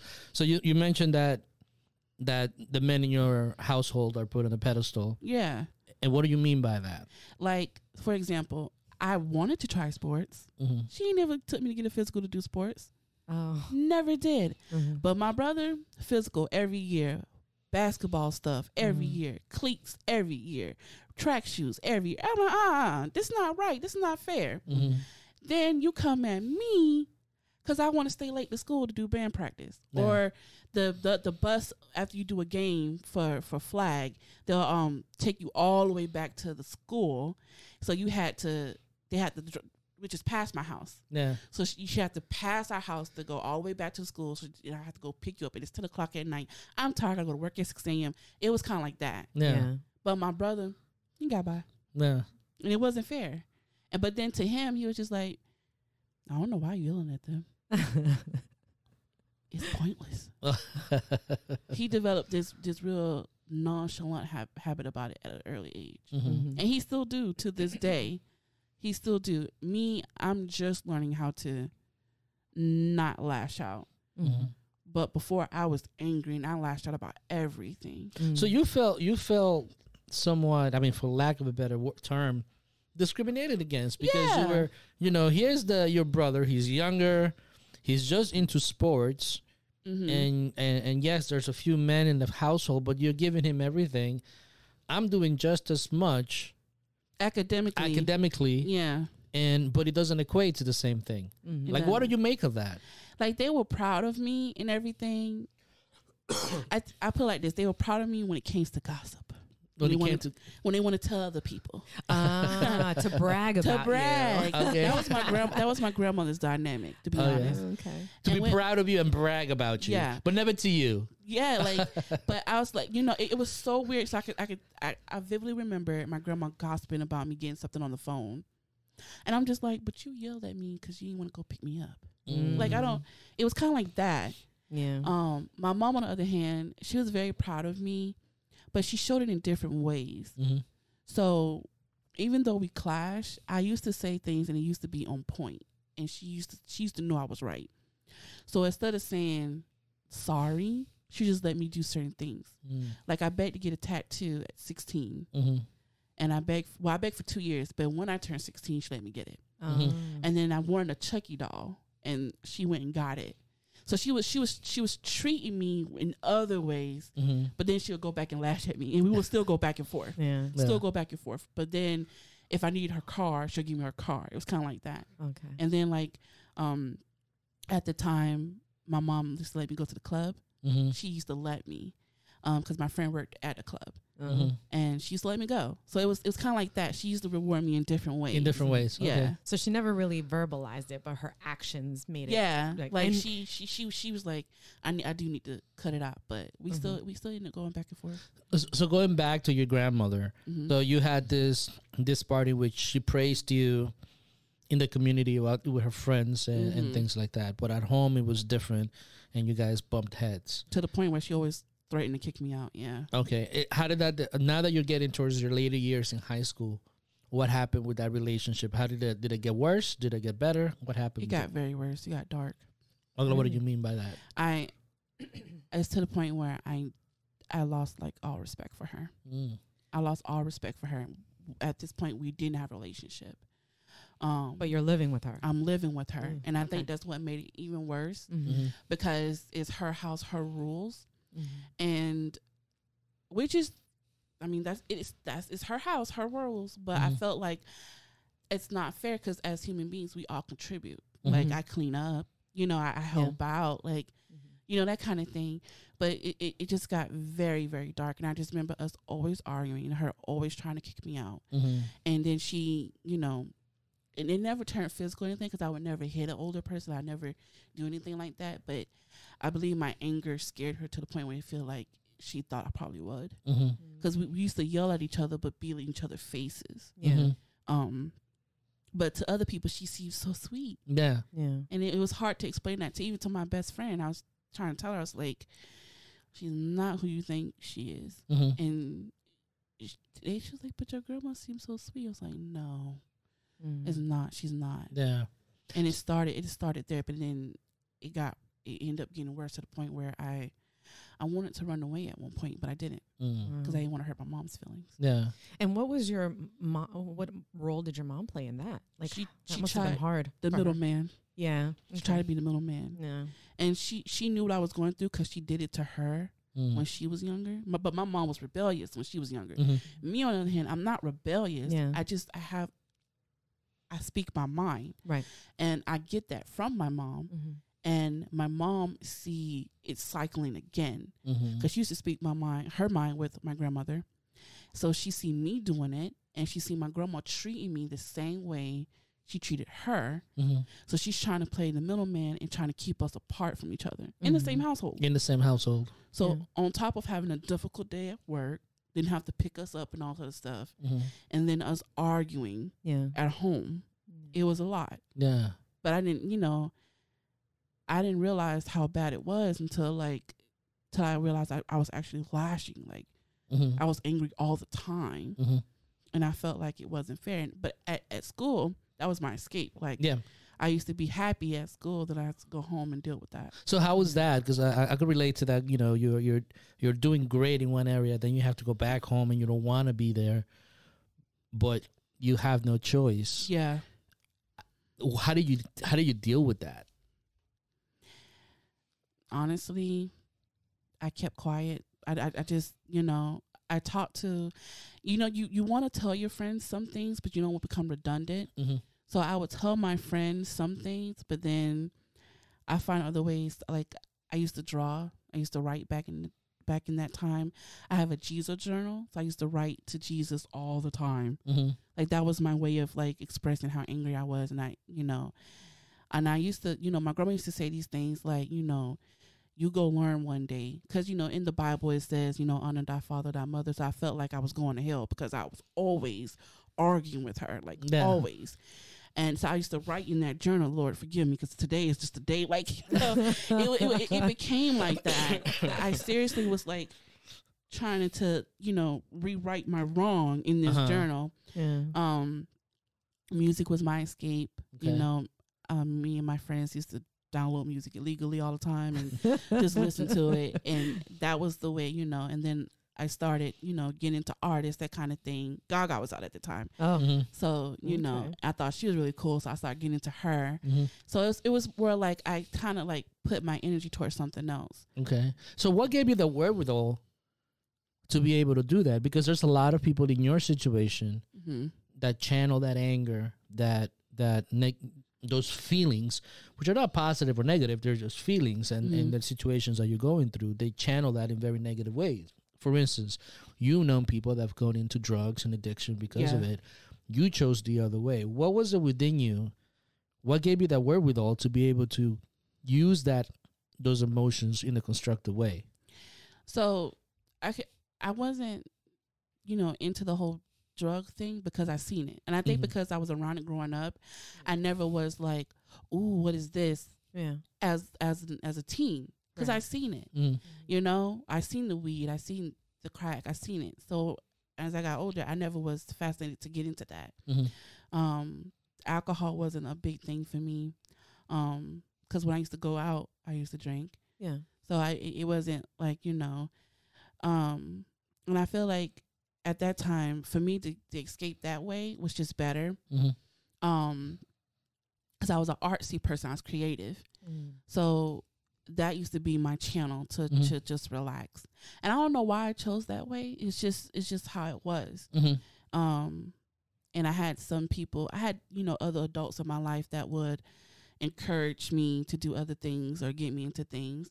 Okay. Um, I guess they saw the leadership aspect in me. I never did, but you know, it, it used to get me to do things like you know say little speeches or Yeah. or vol- do volunteer hours or that Mm-hmm. kind of thing. And Mhm. then when I had free time, I either play video like Sims or something, Mm-hmm. Mm-hmm. and then draw or or do something creative or Mhm. color. That was mostly my thing. Tell me a little bit about those people. Those people in your life, those adults that kind of like encourage you to do those speeches, to to, to show those little potential. It does. Is there any particular people or certain people that that when you think of that hmm pop up into your mind? Yeah, it's a lot of people actually. a lot of people. Um, Give me some specifics. some specifics huh? I'm, try- I'm trying to go down the line. well, um, I was in educational talent search at the time. Mhm. Miss Alvarez, Miss Evans, Tequila Evans, how you doing? and my cousin, uh, Misha, Mhm. and um, they they were they was in education talent search, and they would challenge us to do like leadership roles. Oh. Mhm. So like when I was in high school, I used to be the one to go get the kids for the meeting. Um, when we do tours, we I used to be like the tour leader for like the middle schoolers and stuff. When we go to colleges, it was kind of like that. Nice. So it those type of people like encouraged me to do good. And then my god grandmother, who I was actually more close with than my grandmother, Mhm. she encouraged me to just talk it out with her Mhm. and I did, and I developed like this really strong bond with her, and um, you know, they basically showed me that you know, you can do things because I was a self doubter, I really was, but they saw something in me. They Mhm. saw I was charismatic with people. I'm what I'm an introvert, but I'm not afraid to talk. I guess Uh, yeah. so. It was just like, well, go do this. We're gonna do this. We're gonna try this. Mhm. So they did that for me, and I learned. I start developing, you know, certain skills, and then I end up volunteering in high school at the front office, and um, Miss Hall and the ladies up there they showed me things, Mhm. and I started learning my office skills. Okay. So I start developing all these these these little these skills to help me, you know, do things and get better, and um, that helps me. It helped me forget all the negativity that was at home. That was happening at home. Yeah. So that's that's interesting because one of the the important parts. I mean, I worked in Fort Pierce and I worked in the in the hood, you know, so Yeah. in the area. So I'm very familiar with that uh, with that location. And but there's a lot of great people that guide you in there, and I don't think a lot of those people get a lot of credit for for the things that they do for Mhm. individuals like yourself. Um, why do you think they took such an interest in you? I don't know, to be honest. I How, how can anybody not be interested in Erika? She's like a magnet. Oh. but think about it. There were other people, right? That they show interest, but they sh- they they they. You know, I mean, I know working in schools, about that I don't like Miss Alvarez or Miss or Miss Yeah. Hall. They're always so strict, you know. Yeah. And there's a lot of kids that complain about individuals like that. But you, they, they saw something in you, and and somehow you you continue to listen to them. yeah. And what what what happened? Tell me. Well, honestly, I was just a respectful kid. Um, Okay. My mom didn't play the radio about our manners, you know, Mhm. and you know, my my raising up wasn't, you know, the same. You know, what is it? The normal. right. My mom was. it was atypical. Yeah. Let's, Yeah. let's use atypical. yeah. yeah. So my mom taught us like you know how to behave and and how to be mannerable, and I guess they saw that I was a very mannerable kid, Mhm. um, and that I was good with you know talking to people. Mm-hmm. So they they would take that and and and use it to their advantage. Like, well, we're gonna teach you how to do this or show you how to do this. And and I did. I learned. You know, when it came to educational talent search, you know, um, for them, you you you good with the other kids, so Mhm. therefore you can lead the group. Mm-hmm. And I and I led the group. I Mhm. I didn't you know I didn't want to do it. You know why. But those are the type of things they had me doing. Um, and then when I was in the high school, you know, I was I learned quick. I learned very quick. Mhm. And Miss Hall picked up on that. yeah. She's like, Well, I'm gonna show you how to do this, you're gonna do this, that kind of things. I learned how to work a copier, quickly type, that kind of thing. So she, they took advantage of it for their sake too. Yeah. Yeah. Um, but I think they just gravitated towards me because, you know, I was a very nice kid. I didn't I didn't give them flack either. hmm Um, I was always taught listen to adults. Um, and uh, some kids would be like, I ain't doing this, you know. I would say that, Yeah. but I also end up doing it because it's just out of respect. Mm-hmm. So- So, now you're going into you finish high school, you graduate. Thank God. I know. Oh, girl, I know. when you graduated high school, were you like super like, oh, thank God? Done? Actually, I liked the high like high- school. okay. I liked the high school. My high school was fun. was it? Yeah, and Lots of because my my mom gave me kind of freedom too. It was like I had fun. I was kind of sad though because a lot of my friends, my close friends, we were separating. Nah. Yeah, Yeah, because you're not seeing them every day. yeah. Because everybody's going different directions, Yeah. right? It was it was weird, but I was like, oh. But uh, I was nervous and excited at the same time. Yeah. Yeah. That's very always an exciting time. You're like, okay, now I'm an adult. Yeah. Yeah. So now you you do you, do you go to college? Like what what happens here at this point? So again, like I said, my sister was over my my schooling. Mhm. Right. Um, my mom just wanted to get us through high school. That's Okay. it. Yeah. High school. She like, I just make sure y'all graduate with a a high school diploma, Diploma. Mhm. so y'all can get a job. That was her goal. Yeah. She didn't see me going to college, Really? and that wasn't that wasn't like a negative thing. It's Mhm. just her growing up. They had to get a diploma, right. so That was the expectation. that was the expectation. Mhm. Um, and she she was even said this day, I did not expect y'all to like go to college and do Mm. more. But she said, That's I'm. I'm I'm I'm happy you guys did. I'm so proud of you guys. oh yeah. I know she's Um, proud of you. That's yeah. for sure. But um, so now um at this time, I wasn't getting into the colleges I want because I'm a horrible test taker. yeah. Like I'm really good at school. so you mean Mhm. like the the like standardized test. Oh, Standardized okay. test. Oh, Oh, I am horrible at that. same. Mhm. Um, and I and I and I could be really good at a lot of like I, like English and, and Yeah. history. I was Mhm. great. Like ask ask you to write a paper, you'd have been fine. Yeah. But they want you to take these tests. I hate those tests. But tests. the reading test, I was just like, what is they saying? Mhm. Yeah. In the time frame. yeah. So I didn't get into the colleges I wanted. Mhm. Um, Did you want to like leave the? I you wanted did. to leave for okay. I wanted to go because Mhm. again, the house the house dynamic was still stressful Okay. Yeah. because me and my grandma are still going Still at it. going at okay. Um, and I I wanted to escape. I really just wanted to disappear. Yeah. but I wasn't. I felt I started feeling like a failure because I wasn't getting what I want. Mm. I wasn't getting to the school I want. I want to go to um, St. Louis Oh okay. to go to uh, Washington University, Mhm. And I didn't get in because my test scores was like Standardized test, yeah. Yeah, it was horrible. Mhm. Now, Um, did you get any tutoring? I did. Educational Talent Search gave us tutoring, whatever. It's just I'm horrible when it came to the test. Yeah. I think it's the pressure of like the the time Yeah, and then these paragraphs and you're just like what and you got to read it over and over and over, you know what I mean And, then even they were run out of trying to understand. It was like, why is you not? I was like, listen, I can't. I I go blank. Like Yeah. I freak out in Mhm. the middle of a standardized test. yeah. Um, and that's something I always struggle with. Um, but I can understand how you would have like this self doubt because you're feeling like not I don't know do, do you you are you feeling like you're not adequate enough to get Yeah. into these bigger schools I, I was, and then I wasn't getting any scholarships at that time. Mm. I felt like a failure, and then it was getting close to about that fall time, and I remember I was like, "Well, you know what? I'm just gonna go to RSC. It's the better solution." I hated it yeah because I, I mean I had to stay home again. Mhm. yeah Um, but it was the better solution. right Um, so I bit the bullet and I applied to RSC. Good thing I did. Um, and because I was heavily involved with education talent search and doing those leadership things and going to all the events, Mhm. um, I ended up getting a blessing through them. Um, Eileen Stork and Ho- um, Holly Mas- Mate- Macias, Messias. Macias, Mhm. um, they were over the enrollment and they had like a raffle and I won like this little $500 scholarship Oh wow. through them. nice Okay. And I was like, well, that's great because I Mhm. didn't know how I was going to pay for certain things. Yeah. Um, I applied for financial aid, but it wouldn't it come in at time. Yeah. And then I remember Mr. David Little from the foundation department. He told them, "Oh, well, she actually qualified for this, Mm. so let's sign her up for this." And I ended up getting another scholarship. nice So I was able to pay for my first semester through scholarships nice through the help of those three people, and I was truly grateful. nice And um, it was actually a blessing that I stayed home Yeah. Mhm. How And then- so? because I got the scholarship there. Okay. Because at that time I wasn't getting anything and I wasn't getting any scholarships, and I felt like, dang, I must really suck at writing or I, I must really suck at everything because I, I wasn't getting anything. hmm And my friends were getting scholarships and everything. And I'm sitting here like, dang, is something wrong with me? What what did what did the counselors tell you about that situation?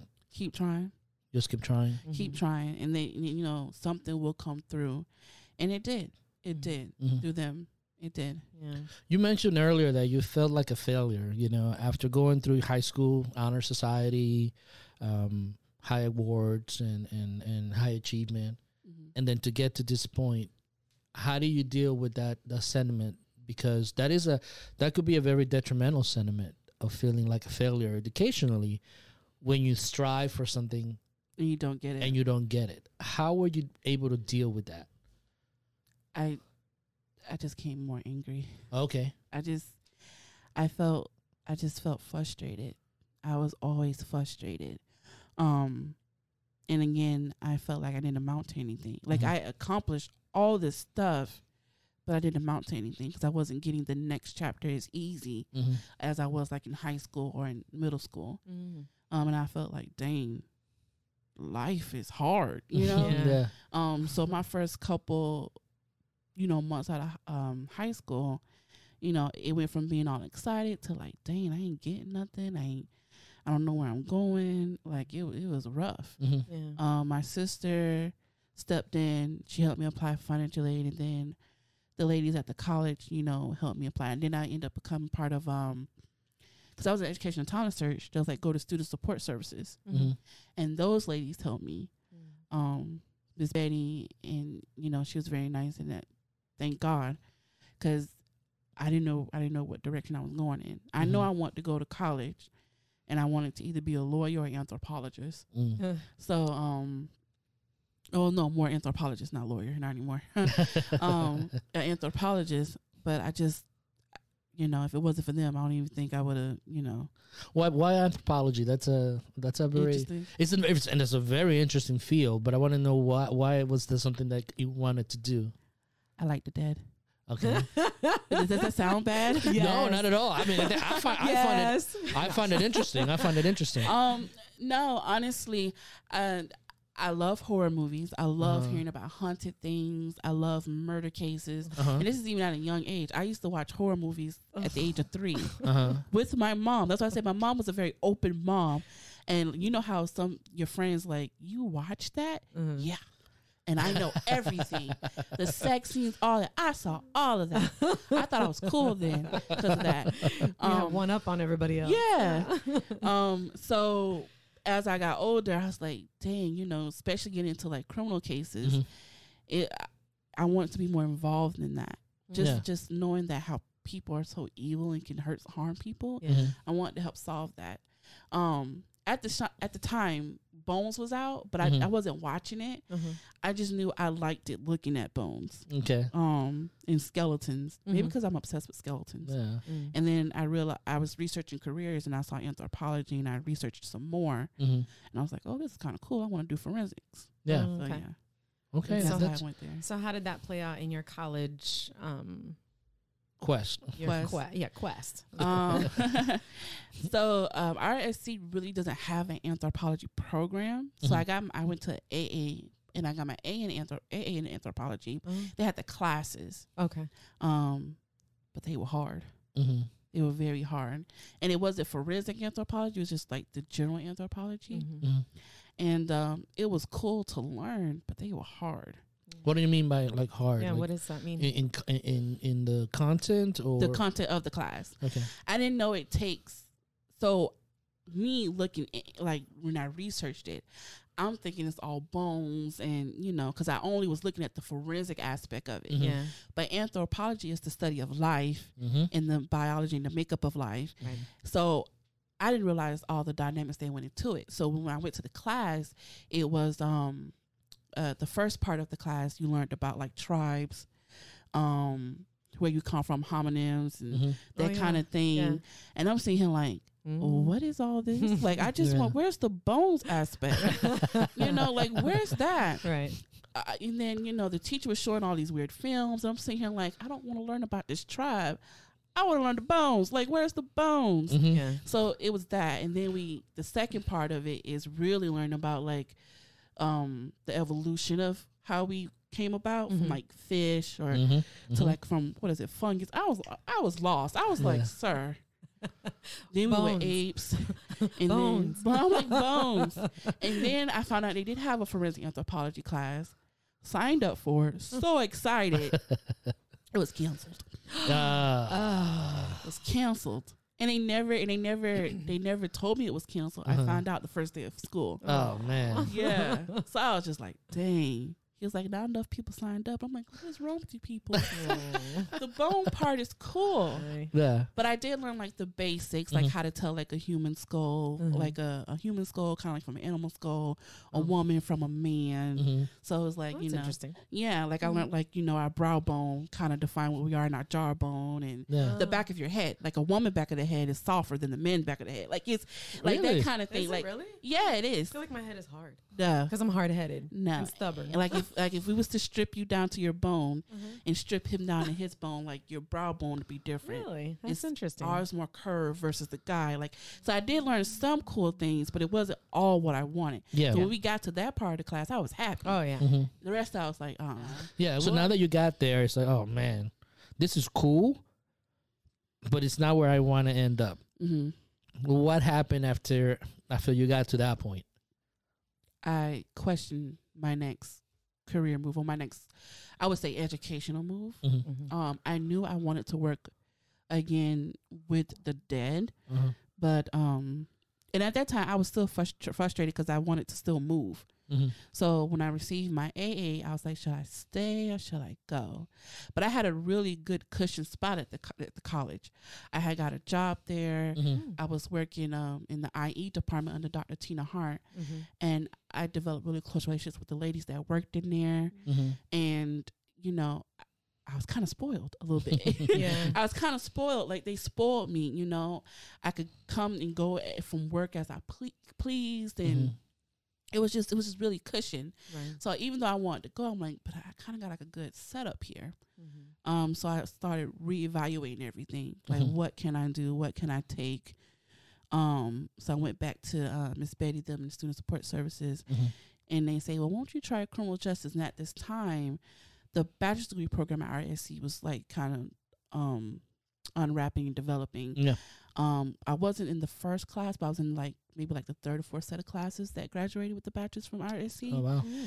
But um, at that time, it had just opened, so we reworked my thing to make sure I had all the right classes. Mhm. And then finances took a brunt. You know, I was like, you know, it'll be easier if I stay here. Mhm. Yeah.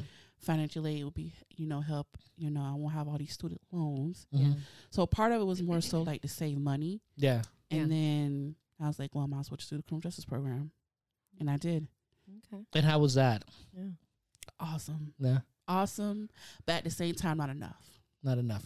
Not, Not enough enough. bones. Not enough bones. um, but it was awesome. I end up meeting some really cool professors. Mhm. Um, and I learned a lot. And then one of my professors, um, she's a Spitfire. I love to death. You know, she is, uh, Dr. Kimberly Masnick. She kind of like led us into like conversation. Mhm. And, um, we, I learned a lot, got to tour jails. You know, it, it was, it was an eye opener, Mhm. Mm. but it was fun at the same time. T- tell me about eye opening uh, in the criminal. My my bachelor's degree is in criminal justice as Yeah. well. Tell me uh, from your perspective, what, what was so eye opening about going through that process of, of learning about the criminal justice system and the intricacies of it all? um, knowing that everyone's situation within criminal justice could be different. hmm Not only that, cases can go left or go right at any given moment. It all it all depends on the setup. But even if you so set up in a case, Mhm. it could still go left. Yeah. Um, I found that very eye opening. And then when we started talking about the issues, like I didn't know what variant laws was, like these variant laws that are like hidden in, within laws and all Mhm. that. I didn't know about none of that stuff. hmm So to learn about that, that was really cool. And then when we start touring jails and understand the dynamic of a jail, I was like, wow. Because you see it on TV, but it's Yeah. not the same. No, Yeah. it's not. It's yeah. definitely not the same. And then when we start having the conversations in class and learning everyone different perspective, it was like, wow. Like Yeah. some we I remember one conversation was um marital rape. You you get how you get raped when you're married. Mhm. And I remember like there was an ex of mine. He was in the same class of mine Oh. and he didn't believe that there was rape within marriage. Mhm. And I remember like, what? And I actually dated this guy. Mm. Like, ugh. And I was embarrassed. I was like, I was like, ugh, I'm glad I ain't tell nobody. I, well, only one person knew. One person knew. Mm. I'm like, glad I ain't tell nobody I dated him. But to learn the, the different arguments Mhm. um, about different Im- immigration or um, drug laws and just it was it's criminal justice itself is vast Mhm. So to try to learn to break down each everything was very it was it was unique. It was fun. Let me ask you this, because to touch on on that whole system, and you seeing from a child's standpoint, you know, seeing your dad go through it, Yeah. seeing your mom go through it, hmm how did that perspective change? You know that it's a joke actually. Oh, really? It's a joke. Between me and my mom. Oh, really? Oh, funny. It's a joke. It's a joke. She was like, "You study criminal justice, and I'm a criminal. I'm a felon, and you, you know." Um, and the irony. and That's and it funny. actually it actually uh, when we get to that part, it actually fall back. She'll Mm. pop up. Her and my dad will actually come back up. oh, really? Yes, in my later life, but um, at that time she was just like, you know, and I'm telling her all the cool things I'm learning, Yeah. and she's like. Huh? And I was like, yeah, did you know this? Did Mhm. you know that? right. But you know, and then I would actually go to her to talk about certain things, like when I was learning about addiction and stuff like that. Mm. So the cool thing about it was because in college, me and my mom was repairing our relationship. Okay. Oh, okay. So I was able to go to her and ask her a lot, and she actually helped me understand the perspective of like an addict Mm. or a perspective of what to deal with someone going through like deportation or the perspective of what you see in the streets. Well, that's interesting. So I had like a upper up a kind of You from you had a practical, yes, I yeah, had an instead of the theory. and I actually used her for like a lot of homework assignments. yeah. oh, I'll bet. Yeah. You got Yeah, a, so- you got A's. Heck yeah, heck yeah. I think at one point one of my teachers was like, "Oh, would you have your mom come in?" I was like, "Nah." No. Nah, cause she cussed like a sailor. I was like, nah, I'm good. nah, I'm good. I don't want to be embarrassed. I Uh, already have a boyfriend in here. That I don't- embarrassed me. Yeah, I don't need this anymore. I anymore. don't need her in here. But they was like, but your mom has an interesting story. And I was like, yes. But I, I used her a lot Mhm. um, when it came to, you know, the classes because she, she, she knew stuff, Mhm. especially like with the streets of Fort Pierce. Because she grew up here too. Mhm. Yeah. So she knew everything. So Yeah. I definitely used her like as So a. you had like this really unique perspective yeah. that you could bring to the table, which Yeah. is The kinda inside scoop. Yeah, the Yeah. inside scoop. Yeah. and it, it- and it actually benef- benefited me a lot. Like when we started talking like those conversations about addicts and right. also because you know some people are very um, what's the word I'm looking for?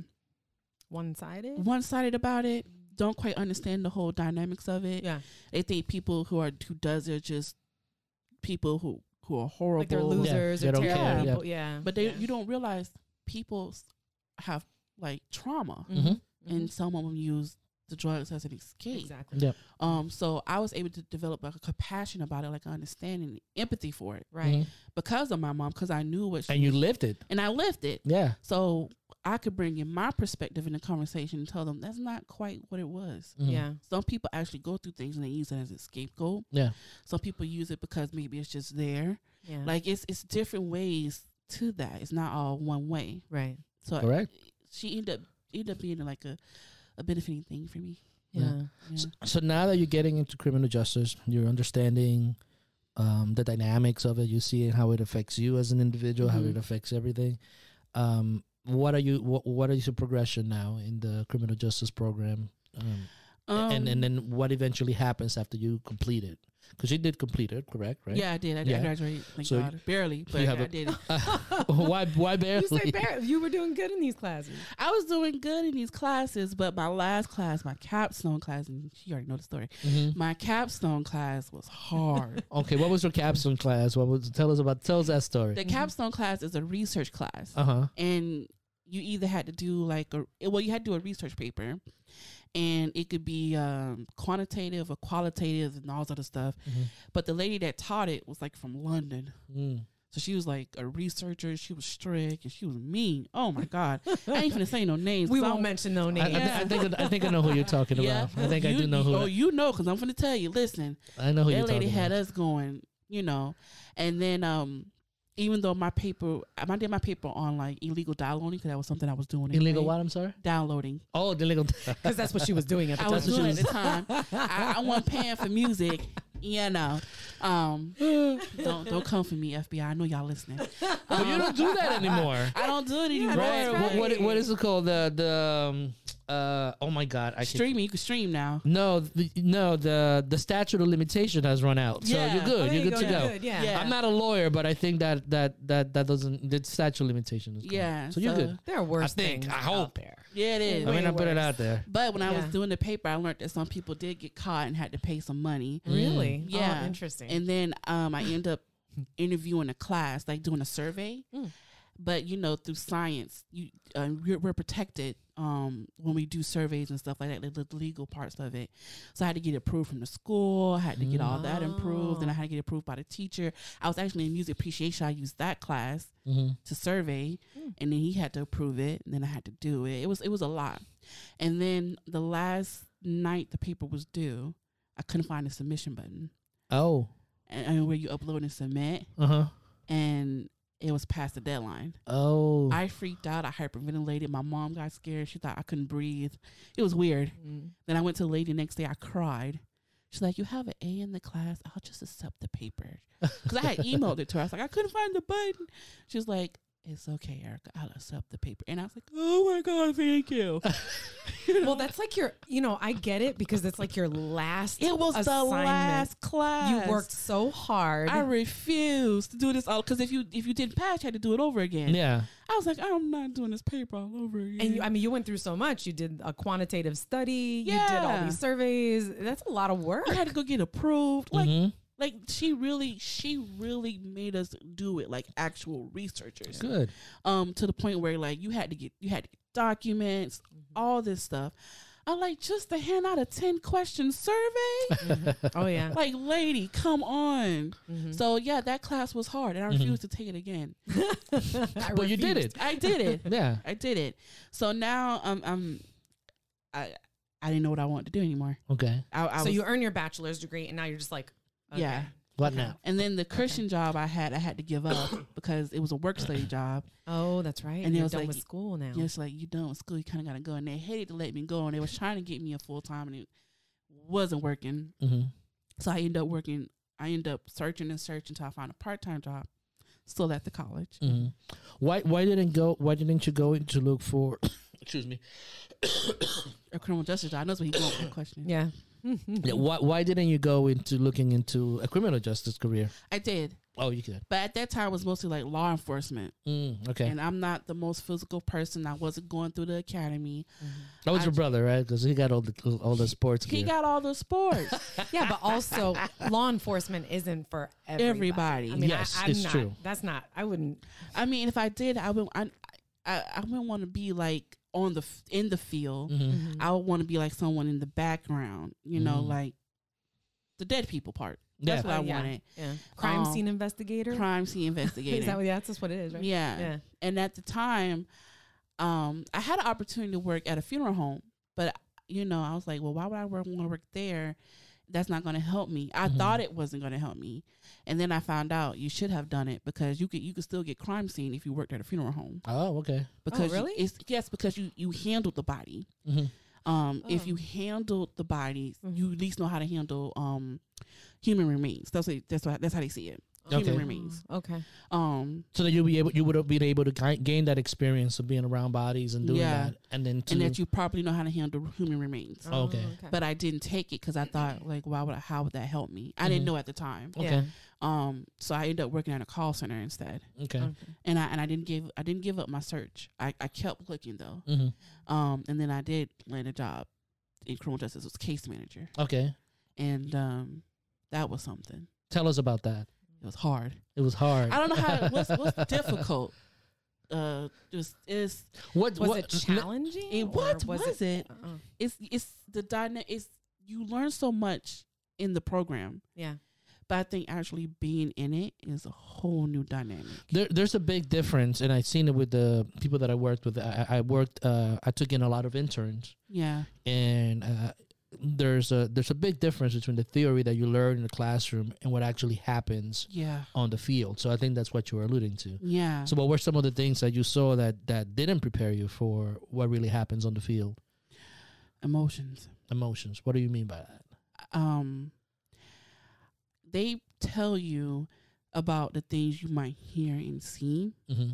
but actually hearing it and seeing it or dealing with it is Mhm. it's it's it's a lot on the body. It's a lot on the body and the mind Mm-hmm. because we don't we don't realize as humans we take on other people's emotions. Mhm. I know they're saying like if you if someone around you comes and say they're tired, then you'll you'll start feeling tired too. you're you're you're taking on people's emotions and and baggage yourself, not realizing that you're doing it because us as humans, we're compassionate to others. Yeah. Um.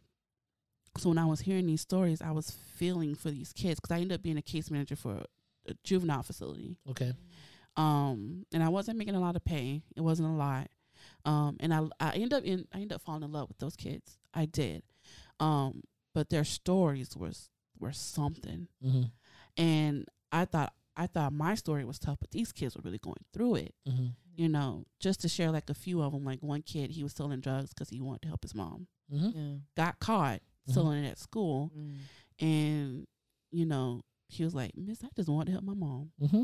versus some, you know, like one kid, he had a really bad relationship with his his father, till it turned physical. Mm. Till like you know, I, I was, and he he cried about it. Mm. And you interviewing these these kids, and it's hard not to cry and be like so formal with them. Yeah. But that's what I was dealing with. Mm-hmm. Um, and it it, it, it took me back. Mhm. Like I actually had to apply what I learned, but I was learning so much more. on your, on a personal level, um, because now everything kind of like meshes together, right? Mhm. You you're beginning to to apply what the, the lessons that you learn as a child and and that that trajectory to now being able to use those lessons into your professional life Yeah. and so I want to kind of like go back a little bit into what the, what you what are you going through as an individual working now hmm uh, being more self reliant, being mature about your life, being able to integrate lessons. What's happening with Erika at this stage in life personally? Personally, I was just going with the flow, Okay. but I wasn't setting any more goals for myself. Mhm. I wasn't doing any goals. Um, um, I was. I think I started. I don't know if I could label it as that at this point, but I guess it was like depression. Okay. I think it was depression because I found myself being comforted by eating, and I gained all this weight, Mm-hmm. and then um, I didn't have like no other outlet, so I, I everything became redundant. So I just do work and home, work Mhm. and home. Mm-hmm. Um, dealing with my grandmother, Mm-hmm. and then What What do you mean? The same situation was still the happening? same Mm-hmm. because now, um, I was making money, but I wasn't making money. Mm-hmm. So um, she thought I should contribute more, Mm-hmm. but at the same time, I I didn't have it, right. And it, it and that caused another strain. Mm-hmm. Um, and my mom's still playing the middle person, Yeah. and then I have to deal with that, and then go to work, Mm-hmm. and here I am dealing with these kids and their problems. Yeah. Yeah. So it was a lot. And then I, I didn't have like an escape. So I just kept, it became redundant. Mm-hmm. But then I end up, I did find an escape. I end up really flooding on my god grandmother. I, I, cause she, she, you know, she was like, anytime you want to just come and rest, you, you come over. And I did. Mm-hmm. Mm-hmm. But I also like talked to her about everything. Mm-hmm. And then I just rest. Like I Mhm. slept like Yeah. a lot. Yeah. But I end up that that job was so demanding. I ended up taking work home, bringing work back. Like it Mhm. was, it took up most of my time. So I didn't I didn't plan no more goals for myself. I didn't have any you know you know, and I I just became very depressed.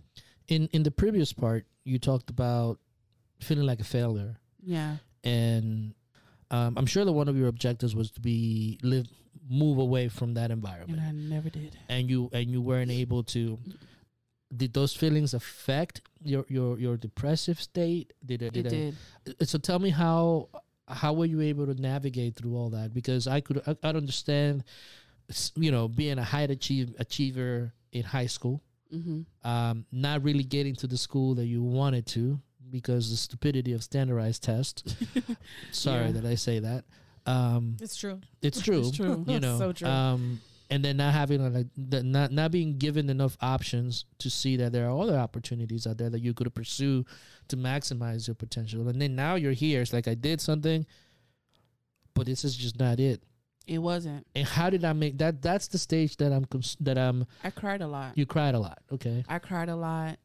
Um, and I wish my god grandma she she she'll tell you, bless the dead, she'll tell you. She's like, you are very like frustrated. You're very depressed. Mm-hmm. And I I used her as my you know the person to talk to, but I cried a lot, Mhm. a lot. Um, and then at the job at the time started to become more tasking because a situation happened where I had a lot of kids from Orlando Mm. Mhm. and they had an easy judge. And the JPO I worked with for them, he was amazing, but he got a promotion, Mm. so he left. Mm. And I got this new JPO. They know she was new, so we are both learning together. Mm. Mm. And then the judge changed, so that now I went from a judge that's just assign these kids to go out to oh, then she's actually looking at everything. And at the time, um, and it still is because this this this actually going to help me back later on in life with my mom. Mhm. Um, you could work off community hours um, to pay off your court debts. Mhm. Oh. Um, some kids could do like half and do the rest when they get out, like in tykes and teens or something like that. Okay. She wanted all their co- all their hours done in the facility. Mm. Like she was Oh. tough, Right. and it, it went to even my kids just like, you you need you need your floor mop, you need this, you need that. Miss Erika, I need I'm trying to because she was bouncing back all of my paperwork like crazy. Mhm. So work became very tough, Yeah. and I couldn't take it anymore. Okay. and it was only because of the paperwork. It wasn't the kids. I Mhm. miss. I ended up missing those boys. I did. Mhm. It wasn't the kids. It was solely the paperwork. It was the bureaucracy of it all. yeah. Yeah. And then I remember I can't take it, so I started looking for another job, and I got hired at a um a addiction place Mhm. here in Fort Pierce. Was closer to home, Yeah. so I took it, not knowing all the the things that come about it with Mhm. it. But I took it and I left the facility in Okeechobee. Okay. Mm. and um, I got to that place and ended up losing it. Mm. I was only there for like a week and a half because of a driving test. Wasn't that I couldn't drive? I did too many maneuvers. Too many maneuvers. Too many maneuvers. Mm. You had to pr- wait. You had to prove that you could drive to this new job. Well, you had to transport the the Oh, people who gotcha. who Okay. had addictions to like Ah. their meetings and stuff. Okay, I understand. And like okay. this big luxury like um, van. It was Okay. th- this place. The people that, that went there had like a little money. Oh, okay. Like their house was on the by the water and Uh, Yeah. whatnot. Okay. Okay. Okay. But I don't think I would have been good at that job because my cou- my first couple nights, a girl escaped oh. Okay. on me. So uh, that was a different demographic than what you It were was. accustomed. And what, what what did you see when it came to those two differences? Because there's di- there's there's there's different parallels when it comes to working with those kids from Orlando, which are Mhm. probably more than likely less affluent, less less capable. The kids they wanted to get out of that facility, so Mhm. they did what they had to do. Mm. Even if they did it, you know, in in an anger way, Mm-hmm. they work with you to try to get it done. And Mhm. I can at least say this: the kids want to get out, so they did what they had to do. But when it came to the people that's battling addictions, it's harder. yeah. And again, I went back to my mother to ask, okay, so this is what's going on at this facility. What would you think about this? So she'll tell me. Mm-hmm. Mhm. And uh, I remember at the facility, the lady didn't want to let them have cigarettes. And you, when you're battling addiction, you're giving up one thing, but you kind of need something else to. To replace it. Yeah. Yeah. Yeah. And I know cigarettes is not the best solution, but my, like my mom said, you got to give them something. Better than drugs. yeah, you got to give them something. Yeah. She said she can't do that. I was like, I know, Yeah. but she she was. Um. So it wa it was harder. It, it was different for me, and then Mhm. like, I didn't like it. Yeah. Mm. I didn't like it, and then maybe because I wasn't ready for it. Mhm. Maybe it was too soon. It was too soon. The Yeah, it wa- dynamic. I, w- I yeah. went from going with kids and motivating them and, and people that was trying to work to better themselves to people you ha- that really was challenging themselves but not Mhm. really putting the full foot forward. Effort. Yeah. Yeah, and then they had some stories too Mhm. because again, these are women who went through things. It was a women. Okay. These are women who went through things like sexual assault or or, or um domestic abuse, whatever. So they're using these things to cope Yeah. and I and I and I understand, but they, you know, they're still like hurting their families Yeah. with what they were doing. Yeah. Yeah. So the dynamic shifted, and then the responsibility shifted, and yeah. And I thought I was going to be good at that job, but then I was like, maybe God took me out of there for a reason Mhm. Mhm. because he he literally failed me for doing too many backup remove removers, Yeah. Mm. and I'm just like, huh, Yeah. So then what led after that? Yeah, what what what was the next that? projection after that? No. failure, Failure. failure. What do you mean? I I couldn't bounce back. Mm. I I couldn't bounce back, and I couldn't get employed. Hmm and I was home almost what a whole almost a whole year, Mhm. Mm. almost a whole year, and at the same and at this time I had a brand new car Mhm. and I couldn't afford the car payment, Mm. Mhm. and my mom was also struggling to find a job, and my case manager stuff came in handy Mhm. to get her another job because my mom, you know, she got clearancy, which is um your charges your charges are there, but like you, you get some of your freedoms back, Mhm. and um she had that, and even though because she was let go from her job at the Mhm. hospital, um, and even though she worked in medical fields before or medical op, um buildings, all because of this new law that passed, you have to have like a certain document saying you can work in a healthcare facility.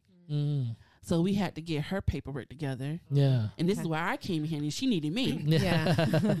how, how, how did it feel that the roles were reversed? It felt good. But it felt good that I had to help her understand it too. Okay. Yeah. Because she's like, I don't understand. I worked in like several nursing homes and several hospitals. And all of a sudden, I can't do it no more.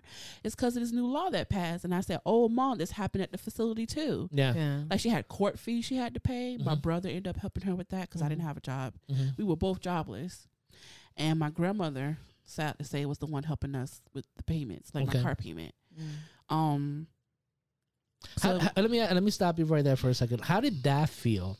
Because here you have a contentious relationship with grandma, and you're Now you're you're going through her. it, and you have to swallow your pride mm, to have this lady that is praises you on one hand, but then slaps you on another. yes, How did that go? How did that make you feel? That's interesting. I remember when they told me they had to let me go from the job, and I remember crying so hard. And my mom was didn't have a job, so she Mhm. couldn't help me. Mhm. And my grandma called, and she was just like, "I will help you. Grandma got it. Don't worry."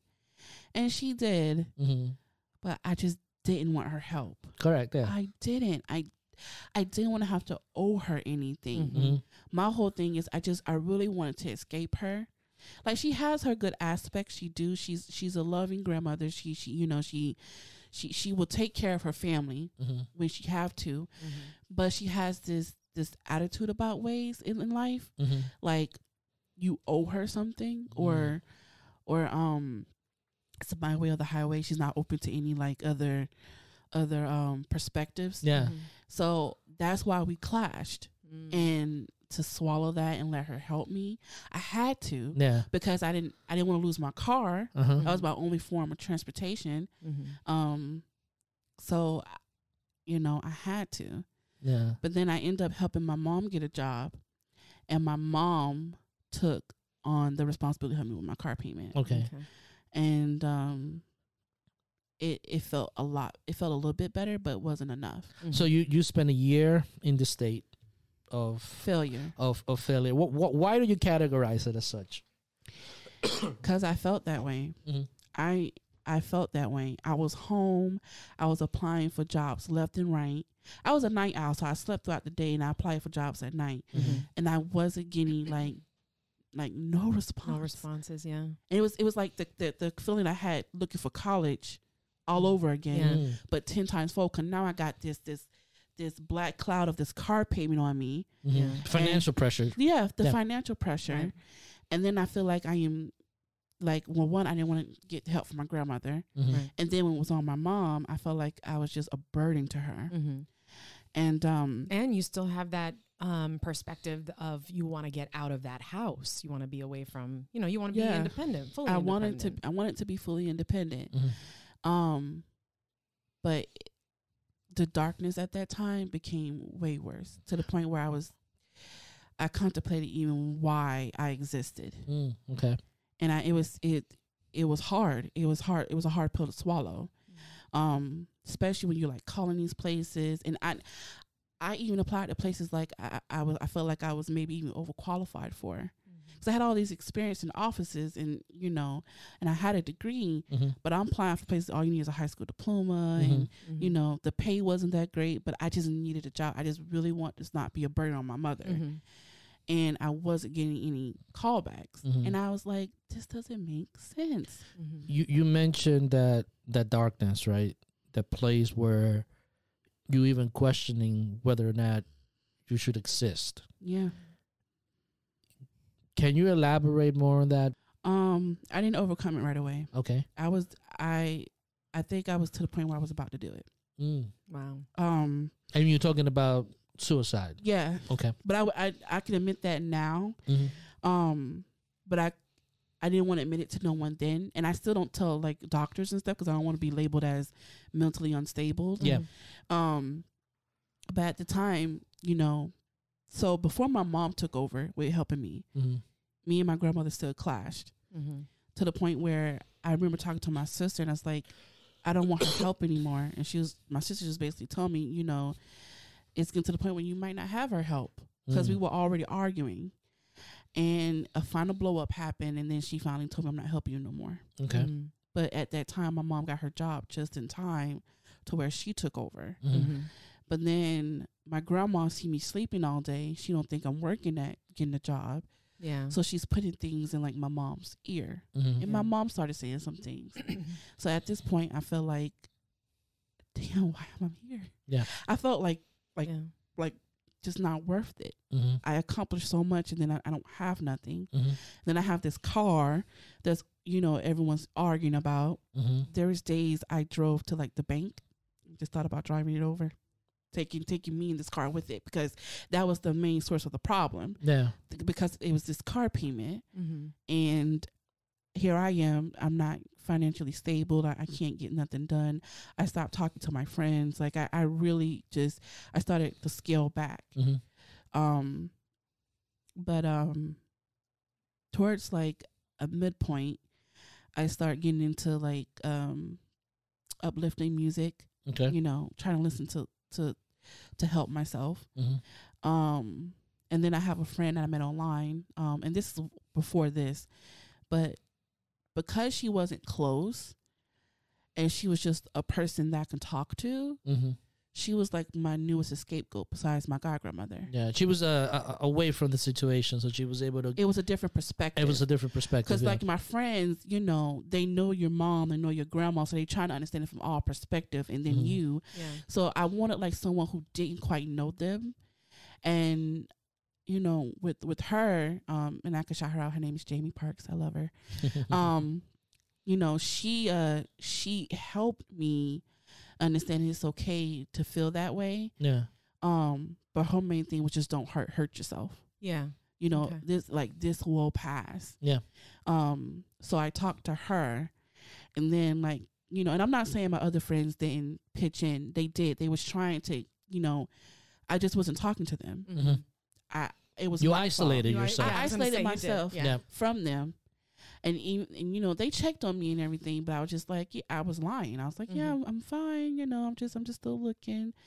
But it's uh, interesting because this is, you know, where we're going to be going soon because we talk Mhm. about that. But um, but continue. It's yeah, just I, I I I lied. I, I you know, and my mom, she sensed something. Yeah.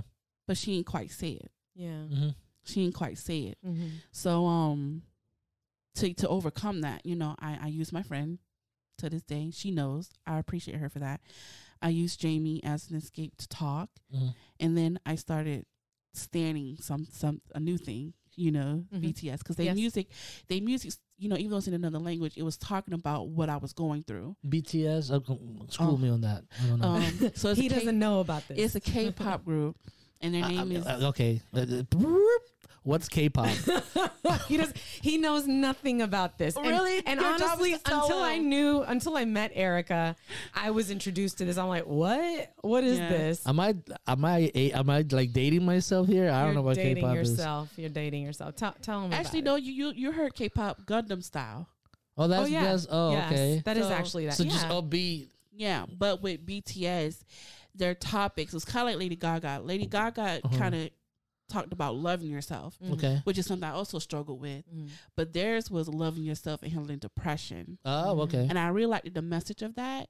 So I, I got involved in it. And then there was a whole community with it, like a K pop community. Mm. And I met all these new people and, you know, the people that went through like the same things I was going through. And it, the ages are, are Well, is vast. Yeah. Well, hashtag K-pop. That's. Okay. Yeah. I learn something new every day. Okay. Wow. So Yeah. I- you you you talk to like uh teenagers, I talk to single parents, I talk Mhm. to people who are married, Mhm. and I talk to a whole like a lot of older women Mhm. and you know, we all connected and because the stories and the music was about you know, feeling like you're a failure, but you're not a failure, or having society make you feel like you should be like this. Because I had friends who were just like prospering. I'm not jealous of them or anything, but I'm like, damn, where's my where's my blessings? Yeah. Yeah. I honestly felt like God forgot about me, and that's Uh-huh. why I questioned my existence. Mhm. Um, people was thriving. Here I am. I, I wasn't getting nothing. I wasn't doing anything. So their music helped me cope.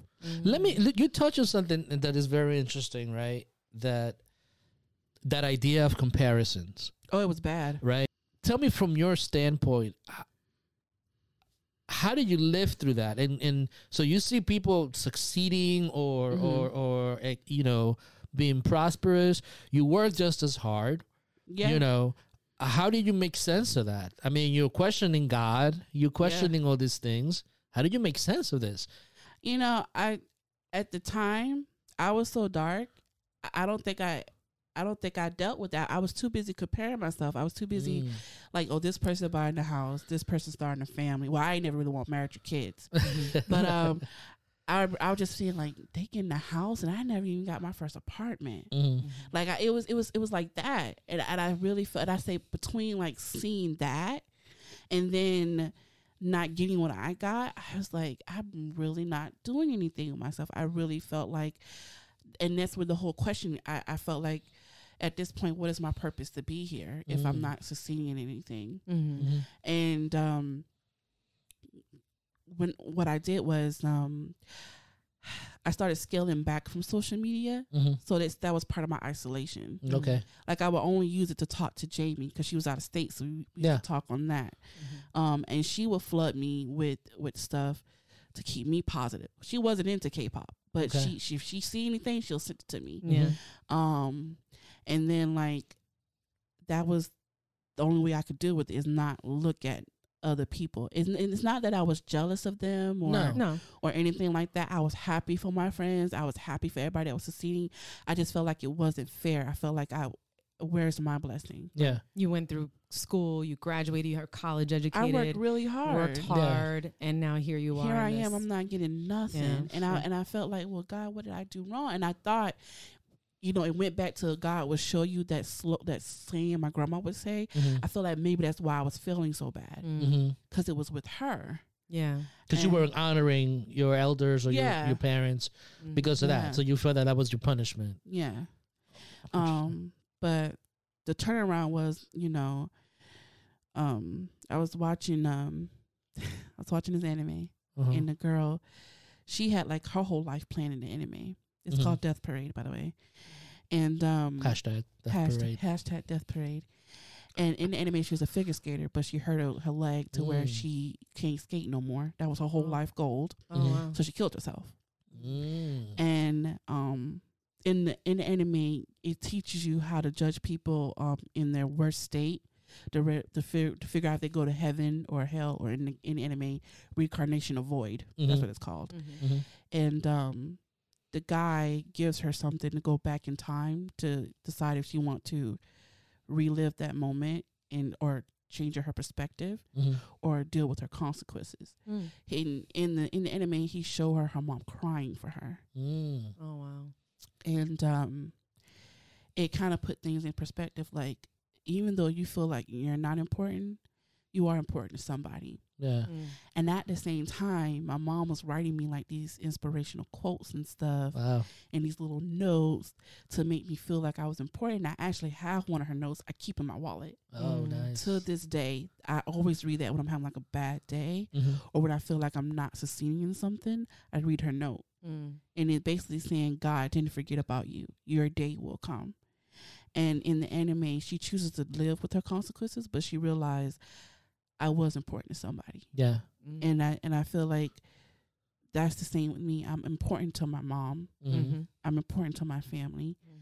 and then I really started. Do you feel even like that with your grandma? Do you feel like you're important to her? I'm important to her, but I just feel like our relationship will never be the same, Okay. Mm. or never where it was. Mhm. Um, so um, I started seeing some light. Okay. after that. Um, I ended up getting a job at the college part time. Mhm. Jesse. I couldn't let her go. um, so I ended up oh my god! And they was actually you was actually the first call. I I went for a different job. Uh-huh. Um, I was like, oh, but I didn't want to go back at 1st I could be Mhm. honest with you with that. I didn't want to go back because I felt like they didn't want me the first time. Mm-hmm. Um, so I I wasn't gonna go. But my mom was like, listen. Oh, you mean because you she because Erika applied for a, a full time position. yeah. Mm-hmm. And unfortunately, she did not get that. Not because we didn't think she was amazing, obviously, Yeah. but because we needed some skills that she didn't have. Have. Yeah. And Oh, so we were like, okay. but I remember, um, But it was like graphic design and things Yeah, of it was like nature. that. It was have a lot that. of yeah, stuff. Yeah, I mean, yeah. you know, and um, and uh, just to put the, the the scenario out there, just to so then I remember Erika left, and I just was like, oh my god. I need this girl in my life. Like I don't know what she just did to me, but I like I'm changed forever. like as an as some it, it was just it's very strange strange feeling. and um I wasn't the only one because you know we did we yeah, had a it was panel It was a panel. and um, I remember, um, I think Brenda was on that. It was um, Brenda panel. and Evan. Shout out to Brenda Yeah. Ranty, Dr. Ranty. Yeah. And um, we were just like, oh, what what is it with this? She's special. Mhm. And so we formulated this plan where we were like, we don't know if she'll take it, but because it's part time and really what she needed, but it gets her a foot On in the door. Yeah. yeah. And so I called her back and I offered her a part time position in our area. Yeah. And um, she she took. Thank God she took it. Yeah. All and right. it changed our area. Yeah, our my division. mom was like, yeah, and it was just like how you explain. My mom was like, well, it'll get your foot in the door to something, Yeah. yeah. and I was like, you know So what, what- you're right. Let me ask you this, because because you know you your you you you you move forward. You compl- you you know you work professionally in the field that you chose to. hmm That didn't work out, so you feel like it took a step back. Now you got to take another step back, starting over again in something Mhm. like part time, like you were backing at the beginning of your college career. Yeah, How do you feel about all that? Starting over again. It was still it was it was still a struggle. Um, I took it at the time because I needed something. Mm-hmm. I needed something. I wanted to lift something, something that burden off my mom Mm-hmm. Because my car payment wasn't low. It's like it's like, it's like four hundred some dollars a month, Mm-hmm. and I was taking like half her check. I was like, I have to do something. Yeah. Um, And, and to put it in perspective, right? Because Mhm. a lot of people say, well, why don't you take public transportation and things like that? We live in Florida. This is Florida. um, transportation on here sucks. so it's not like you have access to a bus, you know, every it's 15 not like the city. It's Yeah. not like a There's city. No subway. There's no subways. There are no. There's no mass transit. And we do So- have transportation, but it's just not the same. It's not the same. It's Same. not the same. Yeah. And and for you to move around from place to place, you need a car. You need a car. Yeah. Yeah. Before, I, when I didn't have a car, I used to walk or get dropped off at the college back Mhm. because I didn't get a car to college. And that walk is almost a- an hour plus. yeah. Yeah. From where I stayed to the college, it was, it was, it was, and I used to have, and I used to have to carry books, so it was a heavy backpack. Mhm. Or the security people were so used to me, they used to drop. I used to get dropped off at six a.m. and sleep in the R building. Mm. Oh wow. They used to let me. That's nice. Yeah. so that's how important the car was. So now I, I refuse to like lose it. Mhm. Mm-hmm. So I took the job. Mm-hmm. you know, and I end up loving it. I end up loving it. And I end up learning a lot, like a Mhm. lot, um, in a different perspective of things. And I felt like, you know, I'm getting a little bit better, but it was still hard. Mhm. Um, one, I never left the house. I never went off to college. I never got my own place. And my grandmother and I are still at a clash. Yeah. Um, but you know, I am learning better to challenge my anger. Mm-hmm. Um, at this time, um, talking with my mom and her giving me all these spiritual quotes and all that. Um, it kind of helped, but at the same time, I was still kind of angry, like at God, because I feel Yeah. like you know I did all this and yeah, I'm still here, Uh, Tell me about that. You're being angry. angry at God. Yeah. Like what? What? What's? Give me the context of that. Um, what was your expectation towards God, and why you're angry towards? Whatever they, how they, how are you? How are people define it? Like, what are you angry? What is it? Def- I guess you have to define it first, right? What Yeah. is your definition of God? you know, God is our protector, you know, um, and God will help you work through your problems and God will provide. mm-hmm. But you know they're saying he only come when he's ready, not when you want Mm. That's him kind to. of selfish, isn't it? Yeah, you know, but it it it it it, it make it, it it makes sense and I'm not a, a huge like spiritual person, but I remember at the time my faith was just questioned because I was like, at this point, you know, if I'm not getting anything, like, wh- what's what's being done? So, um, I guess I was just more angry at the fact that I wasn't getting anything, Yeah. and you know, and I was asking him, I was like, what did I do so wrong? hmm Mhm. That was my question. That what did your I do so wrong? Yeah. Mhm. So now, since we're getting towards the end, and we're going to get into our reflection about your life and all Yeah. that beautiful stuff, um, where are you now? Personally, I am learning to love myself still, okay. but I love who I am because I'm a growing individual. hmm Um, I'm trying to grow mentally, emotionally, spiritually, and physically. Where Um, where are you growing to? Like, what's the what's the target? just accepting myself fully. Okay.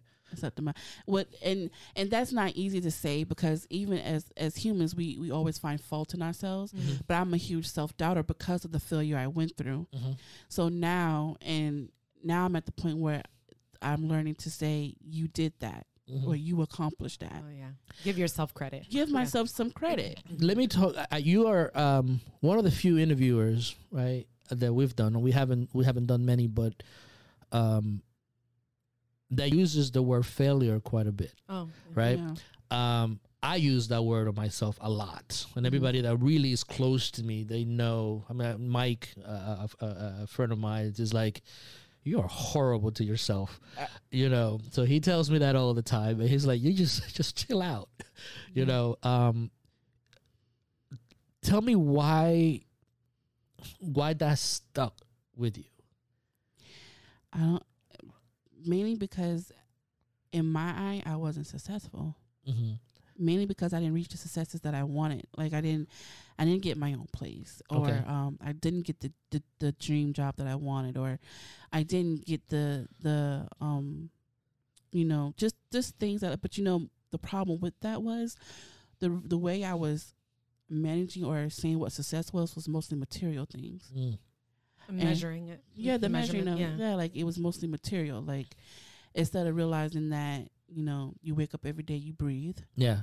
you're health, you're healthy to an extent. You Mhm. know, like you, and and you have things. You have a roof over your head. You Mhm. you, you have food. You have clothes.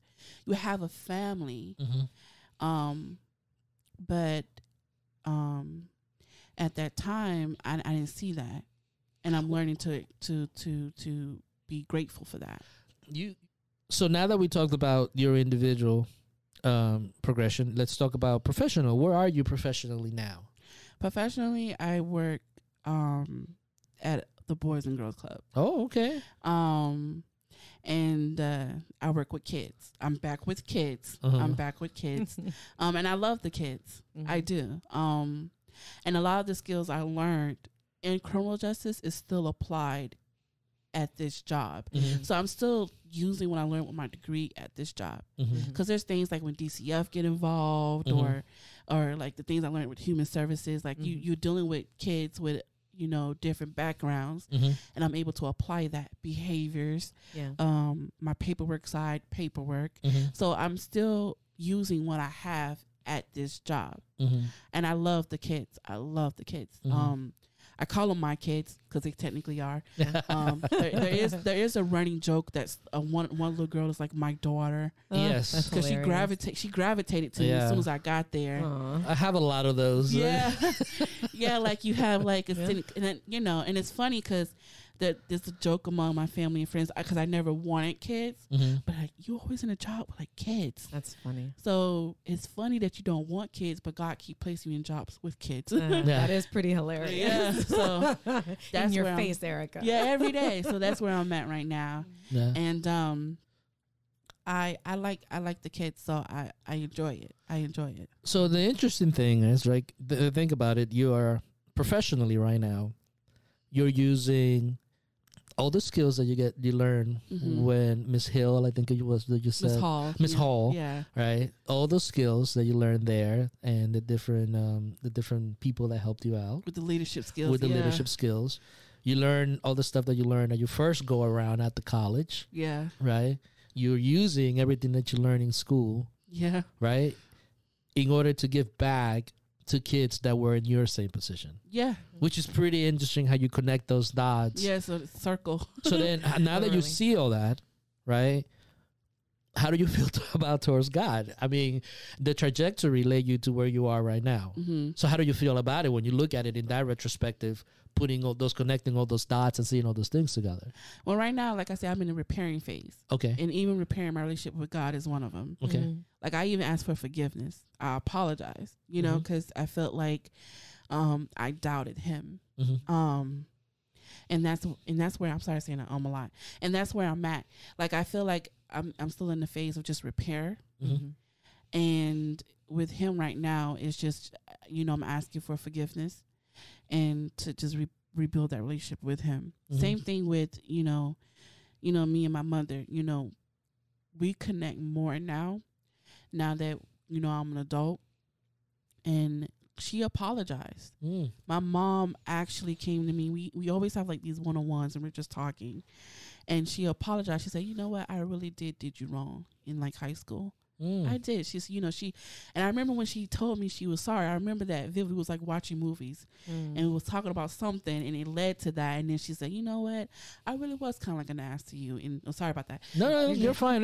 It's an adult show. You, Yeah. you, you, She's like, I you really want. was that with you in high school and I apologized. Mhm. She's like, you didn't deserve that, and you Mm. know, and she even apologized for not letting me do certain sp- sports Because I Mhm. want to do like it wasn't like hard sports like be softball or Mhm. bowling, and then the last one was weightlifting. Mhm. She was like, but she's like, I'll part of sports, but you weren't going to do no weightlifting.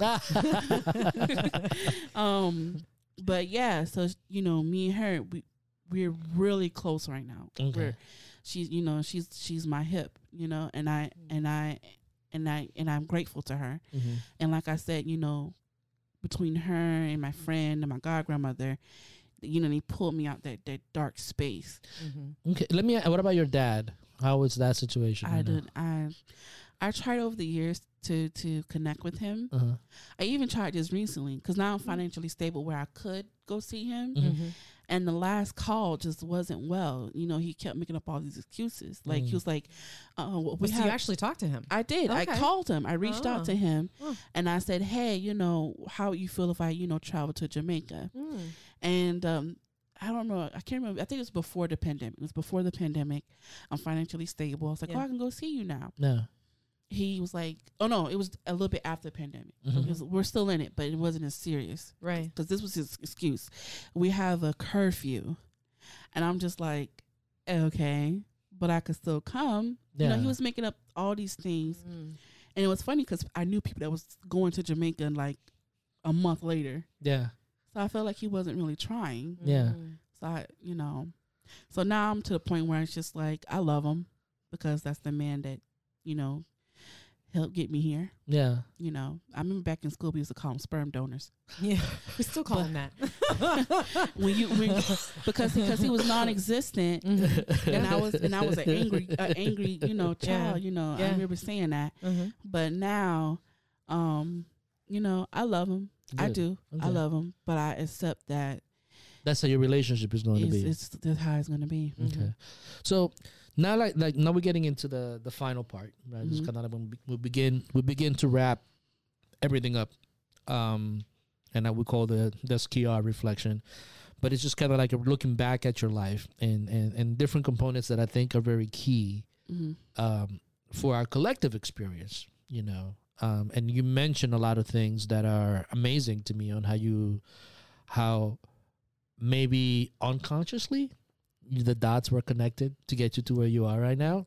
Um, because we f- we seldom get to reflect on all those things, right? hmm So I first want to talk on uh, talk about separation, right? Uh, there's been many mo- moments in in your life in your story that you mentioned that you were alone, you were in those dark dark places. That Sometimes wanted, sometimes unwanted. sometimes w- sometimes wanted, sometimes not wanted. Mhm. What are the major key lessons that you have learned from those moments of solitude? Mm. To be honest, not be hard on yourself. To to not be hard on yourself. It was- it also helped me understand that, you know, there's a quote I live by, um, when moonrise is your time, and it's from a BTS lyric, I should have it tattooed on my wrist. and um, it helps me understand that you're going to go through that darkness. hmm Everyone is. Yep. Rather what their darkness is, you're going to have a moment in life where you need to accept it hmm because it's going to happen. And it's something that makes you you. hmm But at the end of the day, there will be a light. And when that light is there, you use that, and you take advantage of it. Hmm So it helped me understand that I needed that to appreciate myself. Mm. That was my that was my take from it. So you're discovering yourself because of it. All over again. yeah. All over again. Yeah. Okay. Like So- a rebirth. like a rebirth. Yeah. So let me ask you this question, this follow up question to the separation part. When it was time to confront uh, these situations, you know, with your dad, um, and this is psychological things, it's not just physical things. The confrontation, you're still dealing with your grandmother. Um, you mentioned about how your relationship with your mother has improved leaps and bounds. Yeah. Um, but confronting things about your individual selves, like that, that idea that you're a failure, those things, what have you learned from that as well? Oh, that's a good question. Confronting those things. Mm. What have I learned? um mm. Can I say I'm still learning? Ab- Absolutely. Absolutely. We I all think are. That's the honest. I honestly, I think that that's the answer most people would give to that because you never really stop learning. Yeah, I don't. I feel like because I'm still.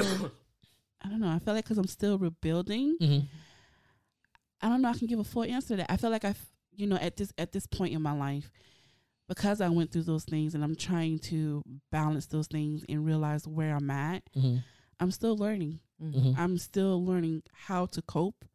I'm still learning the best way to handle it. hmm Um, and it's not easy.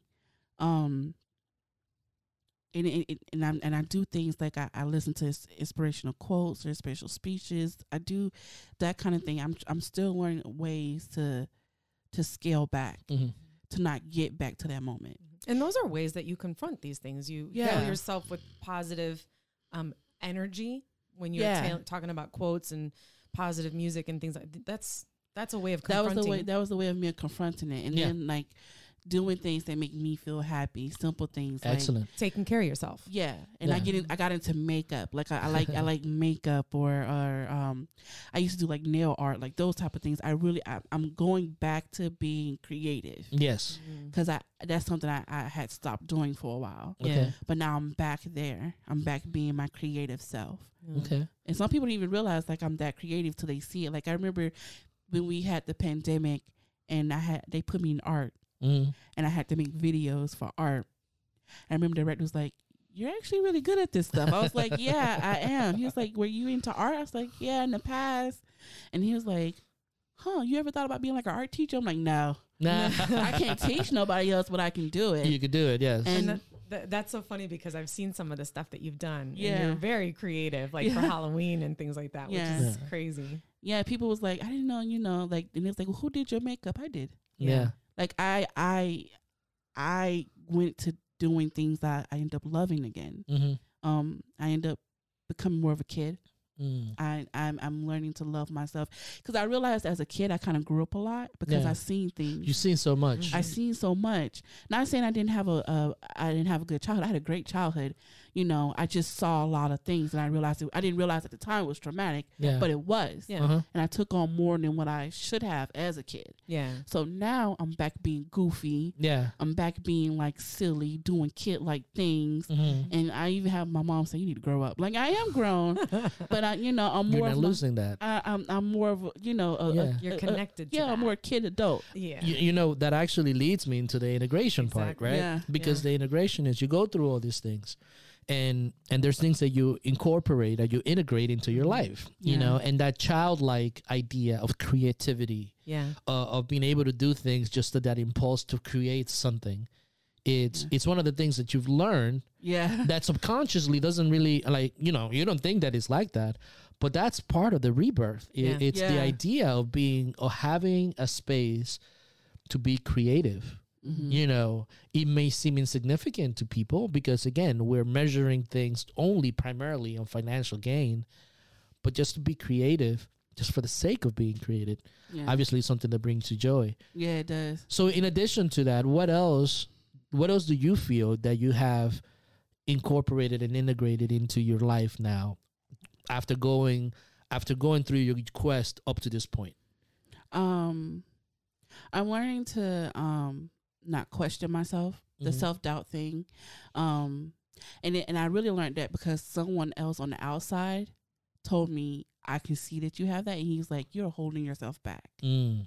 He's like, you have all the skills to be a good leader, but you hold yourself back. hmm And once he told me that, I was like, you know what, you're right. So now I'm at the process of where I'm learning to recognize all the good that I do. hmm I'm learning to kind of push myself a little bit to learn new things. Um, and again, I'm back being a kid. Yeah. I do kid like things. I love it. I love it when we go through this skier process because it's it's crazy how when we talk about these things, we end up you end up going to the next um, Thing. topic that we're going to talk about. 'Cause- Yeah. because basically what you're saying is that you have developed this level of, or you're developing, because I think we're always developing, constant, right? We're always yeah. in flux. That you're becoming aware of these. Behaviors, that behaviors I had, or yeah. that that are negative for you, that Yeah. you that you are aware of. Yeah. And so talk to us about that, like being that awareness, you know, and how that's helping you to grow and It's helping me a lot. It helps me a lot. is it is it helping you with your confidence? Yeah, it is. that? Okay. It is. And then um, I'm doing things to better myself. Like Mhm. now, I um, I have a friend who mom's a trainer. I met with her to work on my physical. So now Mhm. my physical is better. and it's improved a lot. Nice. Um, uh, mentally, you know, I do things. You know, I talk to myself. I know that sounds bad, but like I talk to myself. You know that's a sign of genius. Someone else said that. Yes, it is. Someone else said that. But I Omar don't- talks to himself all the time. But I don't- I'm not a genius though. I'm never saying I'm, I'm not- crazy, but I'm not a genius, even though I, I had a I had one of my ex boyfriends told me he's like you know I believe you're like super smart, but you don't want to admit it that you're super smart because it's the, it's a weird way how you always answer things. Like he used to Mm. give me all these quizzes, Mhm. and he's like, "How you know all this stuff?" He's like, "But you- I don't think I'm a genius." But um, but uh, yeah. So I at this point. I'm just I'm just going with the flow of, of life and living through things and Mhm. I'm learning to appreciate and and I think another reason why I learned how to appreciate things more because I lost someone I lost my god grandmother Oh, okay. and that was like a big like bam to me. Yeah. Mhm. like I hate at that time I, I questioned Jesus one more time one more time Right. because he took her right when I was coming out of my darkness Mm. Mm. he took her right there and I and I after I had used her as an escape Yeah. and uh, I can say her name her name is Linda Mhm. uh, Linda Valali Lindy Lou um Lindy Lou. shout out to her Mhm. I miss her. But um, he took her like right when I was like involving and getting out of my darkness, and you know, after I used her for kind of like an escape scapegoat, and she didn't she didn't mind. Um, but I didn't get a chance to celebrate with her. Yeah. Like she didn't get a chance to see this growth, yeah. this this you know me prospering, hmm and um, so then I realized life is too short to harbor on certain things. Yeah. So now I'm in the process of just going with the flow and learning. You know, that's also something that's interesting in the hero's journey, right? It's that those mentors, those people that really are there for us. Um, most of the times they're not there all the time. Yeah, And that's that's hard to accept, but it's just a reality. yeah. You know. Um, but while they were there, they were so integral and important to our lives, you know? Yeah. And just like you said, it's like, wow, I wish you would have seen me where I am right now. Oh God. I was just having that conversation with my mom because they, she been gone for I think about like two or three years now, two years I think, and then um, but her her immediate family just released the ashes, Mm. and I remember I cried all over again, Mm. and I was like, why am I crying? Because it's the fact that she's officially let it let let go, Yeah. and she's officially gone, and I know she's looking over me, and I still, I know I still have this might sound right, I still have full conversations with her. I still talk to her as if she's here. Because I needed that. I need Yes. that. I need Huh. to feel like she's here sometimes. Mhm. And um, but you know, with her, with losing her, it just helped me understand that you know I gotta value who I am and what I have Yeah. Mhm. because you once it's gone, it is gone, It's gone. and Got you it. don't get that back. Yeah. Yeah. So now I learned that life is precious, and I'm glad I didn't do what I thought I was gonna do. Mhm. Um, I'm glad I had people around me to talk me out of it, and then I'm glad that I'm a- able to tell because at after, um, I came out my darkness, I finally revealed like to my mother how I was feeling and all Mhm. that, and she kept saying I knew something was up, but I didn't I didn't could put my finger on it, Yeah. and um, so now everything is more of just appreciating everything Yeah. and growing and learning. Wh- what are the next steps to you? Because you have to. The last part of ski art is that you have to return. You have to continue to live. You know, Mhm. you have to continue to to exist, even after the understanding that ultimately this all will end too. Yeah. So, what are your thoughts on all that? On on on how you want to put how how do you want to pr- continue to live your life hmm with the understanding that this will eventually end too? So I don't fear death. Okay. That's I'm gonna say that right now. I don't. Why? Why don't you fear death? Death is the natural way of life. We all can't say it because if we would stay here, the world would be overpopulated. That's a good point. Most people don't think that, right? But it's true. It's, it's True. absolutely where where we all gotta go. Um, Can you imagine? but um, I think what it is is we're just so comfortable in knowing that we have our loved ones and Mhm. stuff. But you know, for me, I don't fear death. I feel like death is actually only the beginning. Mm. I feel like your soul has a whole nother life. um and not to get all theory and all that stuff but i feel like you know, like i said death is only the beginning i know that's a mummy returns or mummy quote but it is um you know, uh, you know what's ironic? I was actually watching The Mummy Return last night. but um yeah that's one of their quotes and, and it's true because you know it, you you you you have another life to live Mhm. after death Okay. whether it's heaven or hell or in the in a main reincarnation of void, it is what it is. For me, I just want to make sure that I'm impacting somebody Mm-hmm. because a lot of people say you leave your legacy through kids and all that stuff, and I don't feel like that's true. Like Mhm. I, I feel like us When you mean kids, you mean you're like your biological kids? your biological kids Yeah. and stuff. I feel like that's not the only way I could leave a legacy. I feel like I leave Awesome. a legacy through people, Yeah. um, connecting with people and helping people and just leaving like some type of an imprint. I feel like that's how I leave my legacy. Mm. And I realized, you know, just live my life to the fullest. Mm-hmm. Don't regret like everything, you know, because we all make mistakes. We Yeah. all, you know, but at at this moment and the way the world is, you need to just cherish everything. Especially now, like the pandemic taught me something totally new. Mhm. We're losing people left and right because of this pandemic, Mhm. and it also brings things into perspective. The things we took for granted, Right. actually going outside and breathing air. Yeah. Yeah. Did y'all realize that? Like we, we we took we took a lot of things for granted. Mhm. A lot of things we didn't realize standing in line. Yeah. Yeah. We Like- missed that. I you, you know you, you missed it. I, I lost a concert, people. A concert. So That's what this is really about. yeah. So, Oh, it's a but good point. but- It's a good point. But no, like it's a lot Mhm. of things we really took for granted. So Mhm. now Yeah. I'm in the process of learning like to appreciate what I have, what where I'm going, and what I'm doing, Mhm. and you know to not sweat everything. Mm. If you like this video, please like and subscribe and leave us a comment. Also, if you want to know more about what we're doing at A Soul's Quest, make sure to visit us at asoulsquest.com.